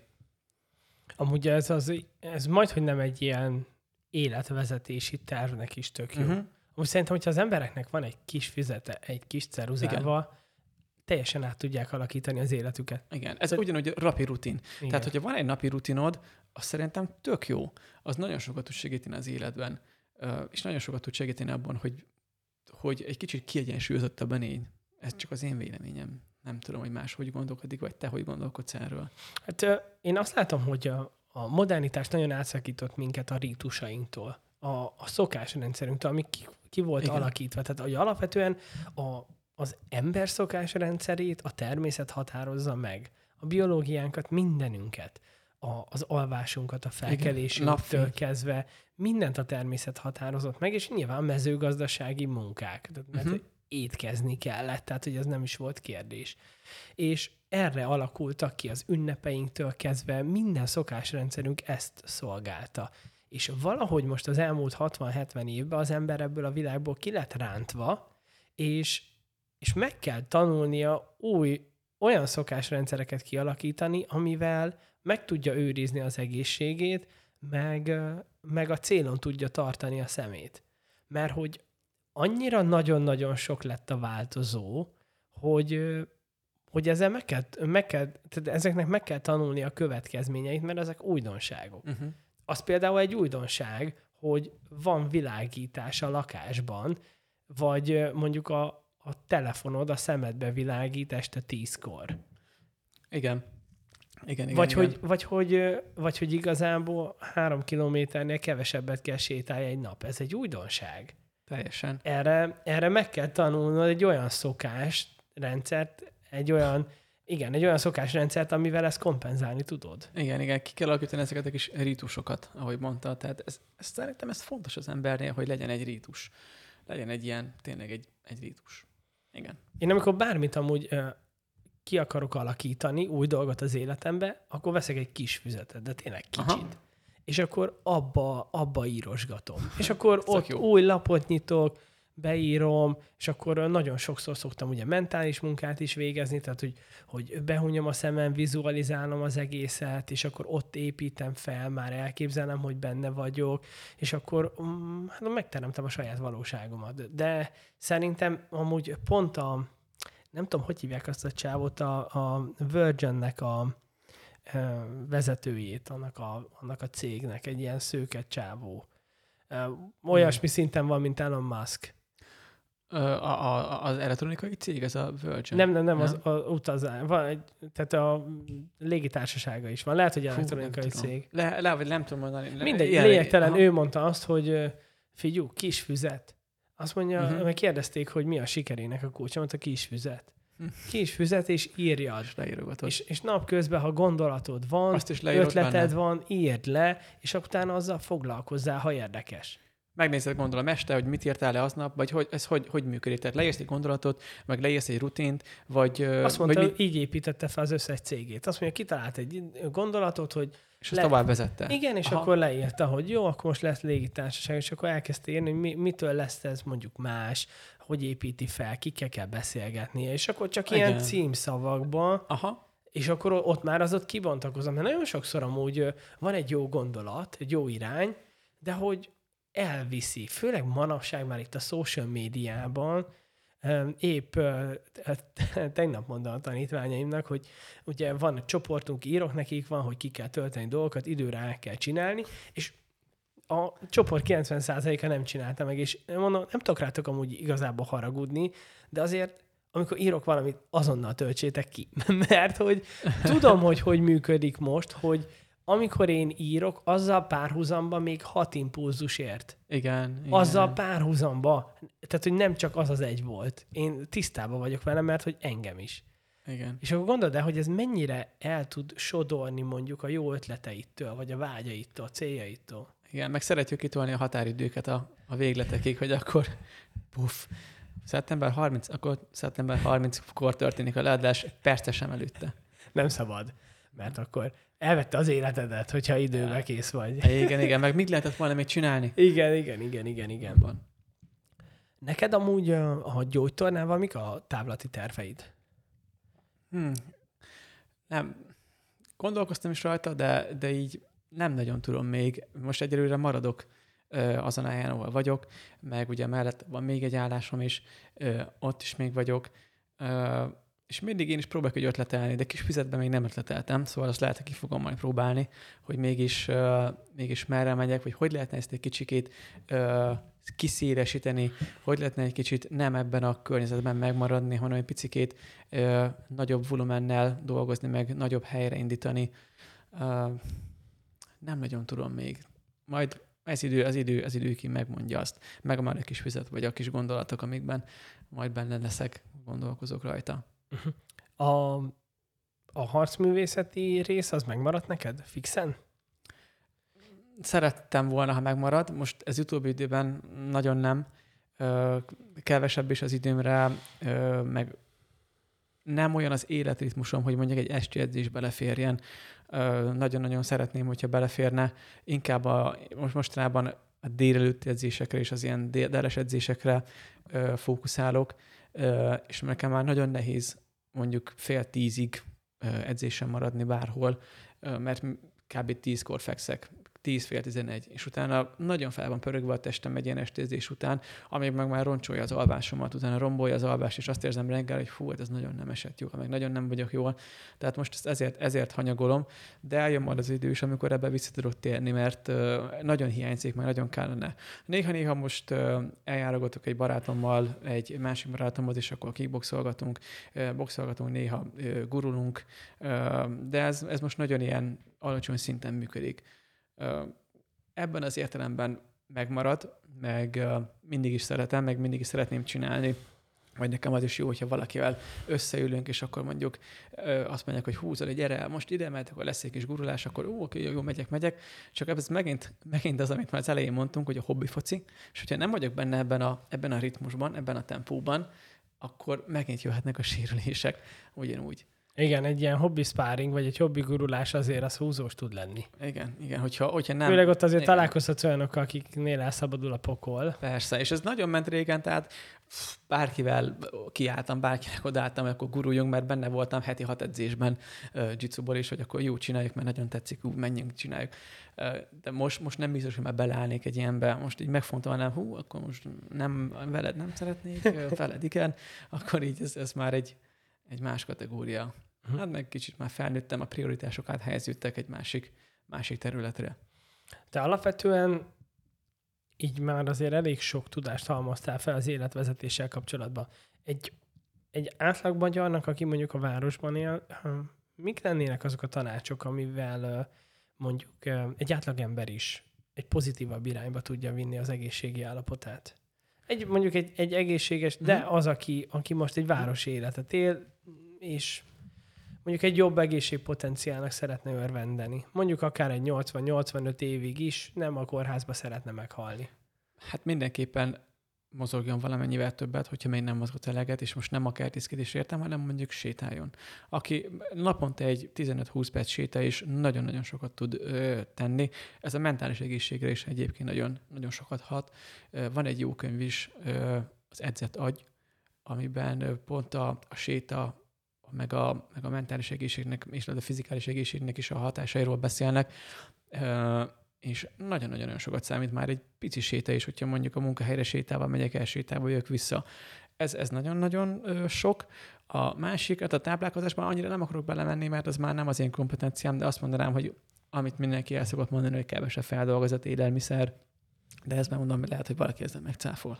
Uh-huh. Inkább Mhm. ezt, e- ebben nem mennék bele. Uh-huh. A, a mozgásban viszont igen. Tehát a, a, a séta, az egy, az egy tök jó dolog Ez Hogy- fontos. más nem tud megtenni. Ha meg tud még más mellette tenni, akkor vehet nyugodtan egy, egy bérlet egy edzőterembe, ö, akkor elkezdjen mozogni. Ö, hogyha nem ért a mozgáshoz, vagy nem tudja, hogy hú, mit kellene csinálnom, akkor kérjen egy szakember segítségét, és nem feltétlenül kell ezt életünk végig húzódni, hanem mondjuk egy hónapig, két hónapig elsajátítja az alapokat, pár gyakorlatot megtanul, és azt rutinszerűen csinálja, ami neki tetszik. Aztán lehet, hogy öt hónap után meg még egyszer egy két hónapra, még egy új gyakorlatot, vagy egy, hónapra, és szépen akkor így csinálgatja magának, utána meg rájön. De ehhez már sokszor idő, so, sokkal több idő kell, mint, mint amennyi idő van az embereknek. Nagyon, tehát magamon is látom, hogy, hogy ilyen lopott időkből gazdálkodok a saját edzéseimre is, hogy, hogy hogy csinálják, mert este már nincsen kedvem. Utána, hogyha ezt nem csinálom meg délelőtt, akkor az már egyre jobban húzódik, hogy pff, már fáradt vagyok, nincsen kedvem. Jó, nyilván valamikor sikerül, sikerül rávenni magam, csak uh, nehéz. Ezt, te- te megértek egy-két embert, aki azt mondja, hogy most nagyon fáradt, és nem, nem tudok elmenni edzeni.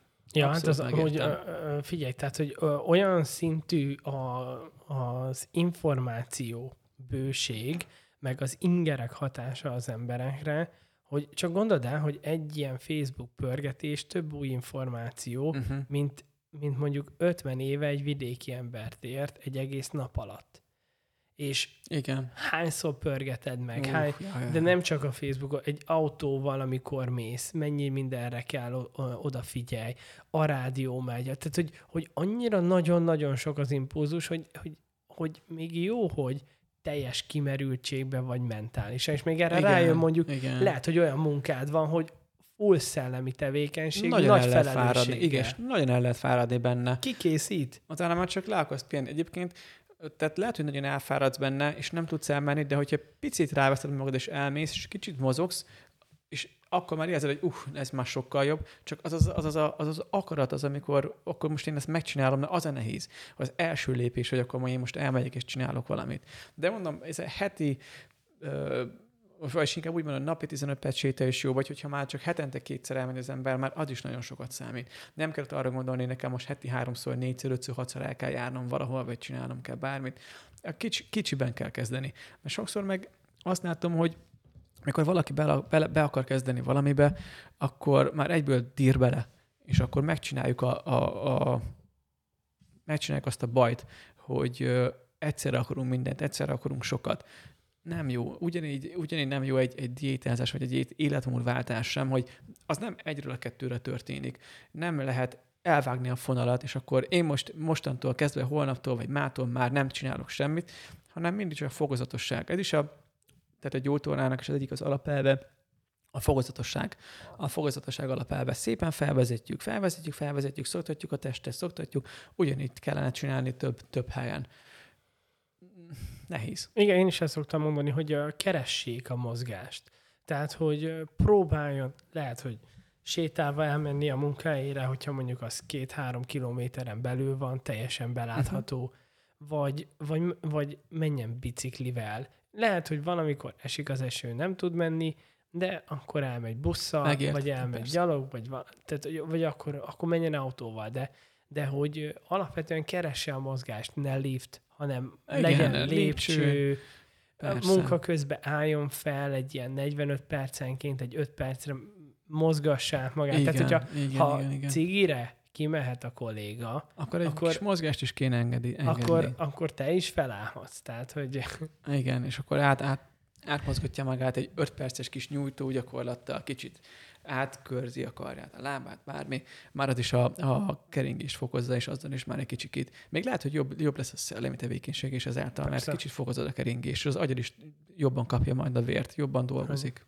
De mondjuk én abszolút azt látom, hogy nekem, amikor volt olyan időszakom, amikor nagyon terhelt voltam, akkor tényleg csak két edzést tudtam tartani, és abszolút a reggeli órák azok, ahol meg tudod csinálni. Tehát, hogy muszáj Igen. rákényszeríteni magad, hogy hogy felkelj, és amúgy nem kell annak valami nagyon hosszú, nagyon durva edzésnek lenni, hogyha De hogy is, csinálsz egy 25 percet, az is nagyon elég Ándor, sokszor. egy szépen átmozgatod magad. Én azt gondolom amúgy, hogy a magyarok egészségi állapota már azzal rendben lenne, ha mindenki csinálna 100 guggolást, mondjuk Hm. legyen 50 felülés, meg mondjuk 30 hidalást. Mondjuk egy-két dolgot kihagyni, tehát a felölés nem feltétlen, mást helyette. Akkor lábemelés meg, legyen. ja, vagy valamit, de meg, meg, meg a, de mondjuk szabályosan is azért a guggolást is megnézni, mert az is néha azért probléma. Jó, én Úgyhogy úgy legyen. értettem, hogy Persze, én értem, hogy valami kis egyszerű gyakorlatot mozog. így persze, van. Persze. Tehát, hogy már ez is, vagy mondjuk, ha csak, vagy még ezt kiegészíteni egy kis alkartámasszal. Ah, persze, igen, igen, igen. Teljesen. Ez, ez szerintem egy ilyen 10 perces etap lenne. Ha ez minden reggel meg lenne csinálva, teljesen rendben. Az is. És még ennél lehet egyszerűbb is, csak már az is elég, hogyha megkörzi a karját többször, tízszer, húszszor. Ja, ha az izületeit reggel fel- átkörzi, felnyújt, iszik, lenyújt. iszik Aha. egy kis, ö, egy ilyen, mit tudom, egy két-három pohár vizet a reggeli készülődéshez, Igen, hidratálja magát igen, hozzá. igen. Tehát, hogy amúgy ilyen apróságokkal is el lehet Igen, indulni. Pontosan. Az a hidratáció is olyan, hogy tök jó, tök jó dolog az elegendő vízivásítás, azért, azért vigyük be a rendes vizet, de, de hogyha nem mozogsz, akkor a szöveteid nem feltétlenül lesznek kellően hidratáltak. Mint, hogyha, mint a ragacs, mint a, mint a, a, a hát a ragacs, a ragasztó összetapadnak, és akkor nem, nem tudnak jól mozogni benne. Talán a kollégén, stb. Pont, pont, pont. Igen, igen. Tehát ugye a apróságokkal is el lehet indulni. Én amúgy a táplálkozásban amúgy azt látom, hogy nyilván a feldolgozottakat kerülni, az már egy nagyon jó alapelv, hogyha az élelmiszereidet a piacról vásárolod meg, és onnan készíted Igen, el, igen, igen. akkor igen. már egy jó úton haladsz. Mert akkor már azért a junk food, a, a feldolgozott, tartósított élelmiszerek nagy részét ki tudtad kerülni. igen. Igen, És- igen, igen. És akkor már azért, ugye ott azért magvak, tudsz venni magvakat is, gyümölcsöt, hát zöldséget, számtalan friss volt. Hát húsárukat. kimész a piacra, tényleg Igen. mindent megtalálsz ától zéig, amit, amit szeretnél venni. És ha viszed a kis vászonzsákodat, akkor még műanyag termelésed Így van. sincs. Így van. És akkor szépen azokat el... Igen, pontosan. És Ez, ez a legjobb dolog. És akkor tökre. Meg ráadásul ugye, hogy, hogy az is megint ugye egy mozgás. Igen, Kimentél, elsétálunk. viszed, nem tolod, hanem azt vinned kell. Tehát, hogy, hogy tényleg jó az, hogyha az ember, ha, ha nem tudod megcsinálni azt, hogy sportolj, mert, mert olyan szellemi terhelés alatt vagy, vagy mondjuk van öt gyereked, akkor, Az nagyon kemény Akkor- úgy viszont. akkor, akkor ilyeneket kell csinálni, hogy karbantartsd magad. Igen. Meg kell, meg kell fogni a, az apró kis mozgásokat, és Így hogy, van. ah, akkor én most akkor kihasználom ezt az időt, hogy egy kicsit mozogjak. Így van. Nagyon fontos. Igen, igen. Elmegyek piacozni. Ez amúgy tök jó lenne, hogyha ezt visszavezetnék, mert itt lassan belefulladunk a műanyagba. Pont a, a, előtt, a kettővel előtti adásban beszélgettem Tímán Krisztinával, aki a csomagolásmentes Mhm. uh-huh. volt, uh, a Mandala csomagolásmentes boltnak a, az egyik tulajdonosa, a férjével csinálják, és, és pont erről beszéltünk, hogy, hogy tök jó, hogyha, tök jó, hogy ez az elgondolás végre testet öltött itt Debrecenbe is. Nyilván a piacokkal ez mindig itt volt velünk, Persze. de ugye már ugye a piacok is elkezdték kényelmi szempontból ezt a 5 forintos szatyrokat nyomatni, meg mindent Igen, a nem zacskó, zacskó, igen. zacskó. Igen, de vannak ezek a lebomló, ö, biológiai leb- lebomlók is zacskók, ha jól láttam, csak azok meg az a gond, hogy arra meg puf, rá van verve egy plusz 10 forint, vagy egy plusz 20 forint. Akkor meg megint a, az ember elgondolkozik, hogy úristen, most ezt szeretnék amúgy környezetudatosan élni, de hát még, még én, én fizetek többet, hogyha környezetudatos leszek. Ez nehéz. De amúgy annyira érdekes, hogy most gondold el, hogy van olyan vászonság, ami mondjuk mamám használt, 40 évig És abban még ment minden. működik. És hogy, hogy lehet olyat előállítani, ami lehet kibírni a száz évet is. Igen, vagy kenderből. Vagy kenderből, igen. Azt is szokták csinálni. Igen. És Azok akkor- a legjobb cuccok. És akkor annyi. És amúgy, ugye, ahogy most ugye ez a pandémia bemutatta nekünk, itt, uh, itt három nap alatt teljesen át lehet formálni mindent. Hogyha itt azt mondanák holnaptól, hogy figyelj, jövő héttől nincs műanyag, akkor nincs műanyag. Mármint, hogy jó, minden műanyagot nem tudsz kivonni, Nem, hát igen, ez mondjuk lehet át tudnád formálni, csak hatalmas lázongás lenne, meg a nagy cégektől is nyilván, akik a műanyagot előállítják, meg azért sok dolgot köszönhetünk a műanyagnak is, Amúgy igen. mondjuk, de már kicsit túl, túl van lőve. Szerintem csak bután csináltuk már, mint hogy úgy annyira fantasztikus ez az anyag, Uh-huh. mert hogy ez is az. Igen, Ö. igen, ezek is dolgok. Hát Csak hát, talán fém, de ez már műanyag. De hogy a lényeg a lényeg, hogy azt nem találtuk ki, amikor mm, talán abba kéne az embernek tudatos lennie, ö, ezt a japánok vezették be.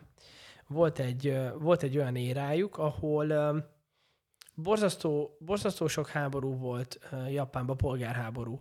És az öldöklés már olyan szinten felemésztette a japán társadalmat, meg a része volt, hogy, hogy így már nem lehetett élni. És um, amikor um, megteremtődött, azt nem, ezt nem tudom, még éra volt, mert ezt a, most nem tudom felidézni, de a lényeg a lényeg, hogy utána uh, 200 éven keresztül, vagy 200 valány éven keresztül um, nem engedtek be semmilyen új dolgot. Azért, Mhm. mert úgy voltak vele, hogy az elődeinknek ez működött, és béke van, akkor Mhm. ez maradjon így. Mert ha új dolgot engedünk be, az megkockáztatja azt, hogy megint valami konfliktus lesz, megint valami háború lesz. Tehát oké, okay, ez Mhm. oda vezetett, hogy utána megjelentek az amerikaiak, és ledarálták őket egy ilyen tíz év alatt. igen, mert nem, nem fejlődtek annyira, mert nem Így voltak van, nem fejlődtek, másra. de hogy a háború meg annyira megrágta őket a polgárháborúzás, hogy inkább ezt választották. Azt mondjuk És- és... lehet, hogy ezt választják a helyet, hogy kicsit nyitottabbak lennének, az ma tényleg durva dolgok történhetnek. Hát, de hogy nagyon sok ideig ez a sógunátus, ez, Aha. ez ölte őket.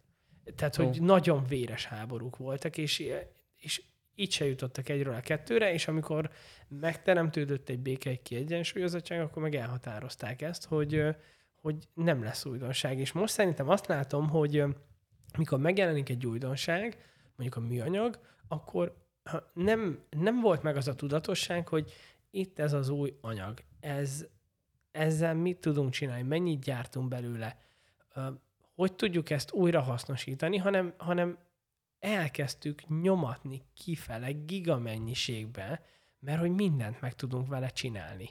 Igen. De ahogy arra nem gondoltunk, hogy hogy lehet ezt majd újra hasznosítani, hasznosítani meg hogy például, milyen igen. hatása lesz. Igen. Mondjuk elég laikus vagyok ebben a témában, hogy ezt, ezt hogy, hogy csinálják meg, hogy lehetne újra hasznosítani.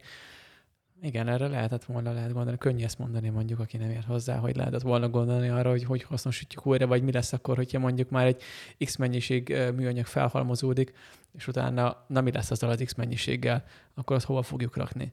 Azért nem gondoltunk erre, mert mondjuk a, a műanyagipar, a vegyiparnak a fejlődésével Mhm. jött, szerintem ez abszolút 20. századi. Azt megelőzően nem termeltünk szemetet, effektíve olyan Mhm. szemetet, ami nem bomlott le. Igen, igen, igen, igen. Tehát, hogy majd mindent felhasználtunk. Az, mindent, tényleg az állatnak minden részét felhasználtuk, az építőanyagokat újra hasznosítottuk, tehát, hogy, hogy e- effektíve olyan szemét nem keletkezett, ami nem bomlott le mondjuk belátható időn belül. Uh-huh. És szerintem az embernek ez a nagyon lassan lebomló szemét meg a borzasztóan káros vegyi anyagok, ez, ez újdonság. Ez nagyon-nagyon Fiatal újdonság. dolog viszonylag, fiatal dolog, mert ez, ez most sem régóta van. Igen, az meg fiatalnak mondható, abszolút. És ezt majd most kell. Most Mo- kell most megoldanunk. vannak ezek a megoldásokra, vagy most, most gondolkoznak így a, az emberek, illetve a, a kis tudósok, meg a, azok az innovatőrök, akik, akik próbálnak kifejleszteni, hogy hogy legyenek lebomló műanyagok, vagy hogy tudják ezt a műanyagot nagyjából ö, kivonni ö, a, a hulladékiparból, vagy hogy tudják egy picikét átformálni. Hát néha-néha én is szoktam nézegetni ilyeneket YouTube-on, vagy egy-kettő cikket olvasok, hogy még vannak belőle, de nagyon-nagyon-nagyon nem értek ehhez a témához. Hogy ez hogy mondjam. Nagyon aluldimensionált szerintem az embereknél. Tehát szerintem most ez a probléma, ez, ez nincsen eléggé artikulálva. Uh-huh. Tehát, hogy most jelen pillanatban ott járunk, hogy már a végponton vagyunk. Igen. Tehát, igen, hogy, igen. hogy, hogy most már ez mindenkit érint. Már nem az van, hogy Igen. Főleg, főleg azt, azt most, mostanában vettem észre, illetve lehet, hogy olyan fél éve, hogy például a szívószálakat sem adnak már sok étteremben, meg sok helyen, és szerintem ez egy tök jó dolog, hogy igen, papír ezt- vagy igen, fémszívószál van. pontosan, tehát már a moziban is papír szívószálat adnak, vagy nem tudom, miből készül, papírból, ilyen Papírra. erős papírból. Aha, tehát az is már egy tök jó dolog, és lehet, hogy először fura, ó, mi ez papír, izé. de közben meg rágondolsz, hogy az egy jó dolgot tettél, hogy te nem egy műanyag szívószálat dobsz el, mert az meg beleakad, a, belemegy a tengervízbe, az óceánba, és beleakad az állatokba, felborul az ökoszisztéma miatta. Tehát igen. Hát meg a te kajádba is, tehát most már Igen, ugye igen. az benne van az ivóvízbe, és akkor még ezt nem tudjuk, hogy ez mondjuk milyen lerakódásokat okozhat a vesébe, a májba, vagy egyéb szervekbe, mert fogalmunk sincs. Hát ezt nem tudom, lehet, hogy lesz majd róla valami Hát nem sokára lesz. kutatás. Nem Jön egy sokára lesz fogalmunk róla, mert meg fogunk fulladni benne, Ah, hát ha igen. így folytatjuk. Sajnálatos. Um, vannak most a közeljövőben olyan terveid, új eszközök, vagy új célok, amiket meg szeretnél csinálni? Vannak, vannak, vannak. Most a legújabb felfedezettem egy ilyen kis kötél. Nem tudom, hogy látta-e már, vagy valaki. Én nem látta-e? láttam, én még a mézbelleket látom, hogy forgatod. Az, az is megy, de most van egy ilyen kötél, egy picit olyan, majdnem mint egy ugráló kötél, de amúgy nem az, hanem egy kicsit vastagabb, és egy ilyen nehezített kötél, ilyen 340-400 g közötti ö, kötél, a, amivel külön, a, szintén az is hasonló a mézbelhez, mert ott is egy ilyen rotációs mozgá, mozgást végzel, meg ott is összhangolt, koordinációs dolgokat a kezeddel, a törzseddel, a lábaddal csinálsz. Ez a legújabb kis fanatizmu, fanatizmusom, fanaticizmusom, nem tudom, hogy mondjam, ahogy ezt a kis kötelet használgatom, és mindenféle dolgot csinálok vele. Egy ilyen online kurzust megvettem, és akkor azt próbálom rajta, azzal próbálom magam fejleszgetni, meg másnak is átadni a tudást, mert ö, azt látom, hogy ebben a kis kötélben hatalmas potenciál van, ö, mert egy ilyen fant, egy ilyen kis mókát ad az edzéshez, és, és bele tudsz menni egy flowba. Tehát nem hiába hívják ezt rope flow-nak. Ö, rope, mint kötél, angolul flow, meg a flow state, a flow állapot, amiben benne vagy, és tényleg megtanulsz, megtanul a technikákat, és így becsük a szemet, csak pörgetett, tök jól esik, vagy csak lassan, nem is kell benne nagyon ö, magad, de meg is erőltetheted magad, és ebben azt láttam, hogy aki mondjuk nem szeret mozogni, vagy semmi mozgást nem szeret, hát ha neki ez, ez tetszene, vagy hát ha ez bejönne, mert nagyon el lehet fáradni benne, főleg így kardiovaszkulárisan, nem azt mondom, hogy izomzatilag nem, de kardiovaszkulárisan nagyon durván el lehet fáradni. Tehát ez a, ez a legújabb kis ö, eszköz, amiben így beleástam magam. Mást most annyira nem, ö, nem nézegettem, de biztos, hogy lesz. Biztos, hogy lesz még valami, amit, amit meglátok, és látok benne fantáziát, hogy hú, ez tök király, ez, ez nekem is kell. Ezt emlékszem, ezt eh, mi is eh, csináltuk egy ilyen, hát egy ilyen 6-8 évvel ezelőtt, de akkor uh, uh, ilyen vastagabb uh, kábelt, elektromos kábelt forgattunk. Úristen, hát hogyha azt elrontod, az leüti a lábujjadról a körmöt. Igen, igen, igen. Mondjuk ebben az a jó, hogy ez, hogyha elrontod, akkor nem üti le, mert egy ilyen ö, ez is most hát nem tudom, Ez hogy az Kender- amerikai van-e, vagy verzió, nem. amit Ah, mi használtunk, az a volt szovjet Ah, így verzió. van, így van, ez az, az a keménység. Igen, de az, az, is, le, az igen. levágja a lábujjadat. Akkorákat kigulladt a szemem, mikor ráütöttem a lábujjamra. Igen, Gatya. igen. Azért, amikor 4-500 grammot ott forgatsz, Az nagyon kemény tud lenni, csak ha igen, belegondolni abba, hogy, hogy vannak ezek a nehezített ugráló kötelek, hogy azt forgatod a csuklóddal. Úristen, elfárad az alkalom, de ez nagyon nehéz. De ebben az, hogy nem muszáj ugrálni vele. Tehát ezt lehet így pörgetned előre, hátra, minden irányba. Mint ahogy csinálták a boxolók is, tudod, a kis nyolcasokat leírták, maguk mellett pörgették. Ez hasonló, csak már egy kicsit több gyakorlatilag több feladat is van, de ez is inkább egy ilyen szerintem a cirkuszi vonalból jött ez, amit már átültet az ember egy ilyen hobbi szintre.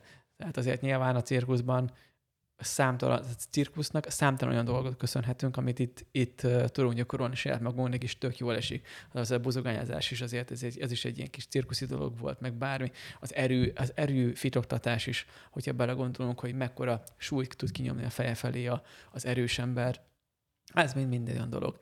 Amúgy nagyon sok funkcionális dolgot köszönhetünk a cirkusznak. El se hiszük. Szerintem is. Szerintem Tehát is. az akrobatákon át, Igen. abból a cirkuszból igazából, ahogy a cirkusz most feloldódni látszik, úgy így kirobbant onnan az Igen. összes eszköz, tudástól kezdve Igen. minden. És még mai napig, hogyha egy nevesebb cirkuszi előadóval beszélsz, akkor akkor tátod szája a hallgatót, hogy meg nézed, hogy miket tudnak megcsinálni. Igen, eszméletlen széles, olyan, olyan széles körben tudnak mozogni, meg olyan széles körben tájékozottak a mozgás kapcsán, hogy, hogy hihetetlen. Tök jó, tök jó. Hát ők voltak nyilván a, a, a, a, a mozgásnak a, a professzionális igen, mondhat, mondhatni, igen. Mert nekik ez volt ugye igen, a munkájuk. Igen. Tehát régebben a cirkusz volt, ahol igen. profi tehát ők ugyanúgy, láttál. Igen, ugyanúgy ügyesek voltak, mint hogy erősek. Tehát, hogy ezt tudtuk beszélgetni az egyik maratonban is, vagyis néha-néha rájuk adunk, hogy, hogy nem elég erősnek lenni, hanem ügyesnek is kell lenni. Az egy dolog, hogy te erős vagy. Tudsz nyomogatni, tudsz googolni sokkal, de ügyes is vagy. Igaz, mennyire vicces, amikor, amikor ez a kettő nincsen szinkronba. Amikor erős vagy, de amúgy annyira ügyetlen vagy. Tehát, igen, hogy... igen, és jó, ez nem, nem robom sem senkinek, hogyha most nem ügyes vagy, vagy bármi, mert én sem vagyok azért túl erős. De az is furcsa, de... amikor ügyes vagy, és nem vagy erős. Igen, Tehát, hogy olyan... igen, még szinkronban kéne tartani mind a kettőt, hogy valamilyen szinten legyél erős, nem azt mondom, hogy 300 kilóval kell legugolnod, vagy bármi, de, de ne az legyen, hogy mondjuk egy, egy a rúd alatt megfekszel. Vagy, vagy bármi fogsz a kezedben egy kézi súlyzót, és akkor ó, már megfekszel, vagy nem tudod felemelni. Tehát legyen benne egy erő, amellett, hogy ügyes vagy. És ez, és ez valahogy egy-két olyan cirkuszi ö, akrobatánál társul, hogy amúgy ügyesek és nagyon erősek, meg a tornászoknál. Tehát ők is ügyesek, erősek. Brutális. Én amúgy nagyon örülök ennek, hogy most már megvannak ezek a lehetőségek, hogy, hogy ilyen dolgokat civilként is el tud sajátítani. Igen. Szerintem egy nagyon jó korszakba léptünk ilyen téren. Ebben igen, mert mókás. Tehát az, az ember nem, nem, nem az kell, hogy, hogy sok ember nem, nem azért nem akar edzeni, mert nem nincs ereje rá, vagy nem tud, hanem nem akarja a klasszikus gyakorlatokat csinálni. Érzi, hogy hát ez nekem nem jó. Annak is megvan a helyi ideje, meg ha valaki azt akarja, tök jó, a legtöbben, de valaki meg valami teljesen mást akar csinálni, és akkor valami mást kell neki kitalálni. Ebben is szoktam néha is segíteni, hogy akkor találjunk valami a mozgást, ami neked jó, ne, nekik jó, kinek mit kellene. Hát köszönöm szépen, hogy itt voltál, Zoli. Bejártuk a, a polipokon át, a cirkuszi, a nagy cirkusszal zárunk, úgyhogy eh, nem is baj ez. Nagyon jó hangulatú beszélgetésünk volt. Örülök, hogy eljöttél. Köszönöm, Peti, hogy meg is Komorvóci Zoltánt hallották. Ciao. Ciao.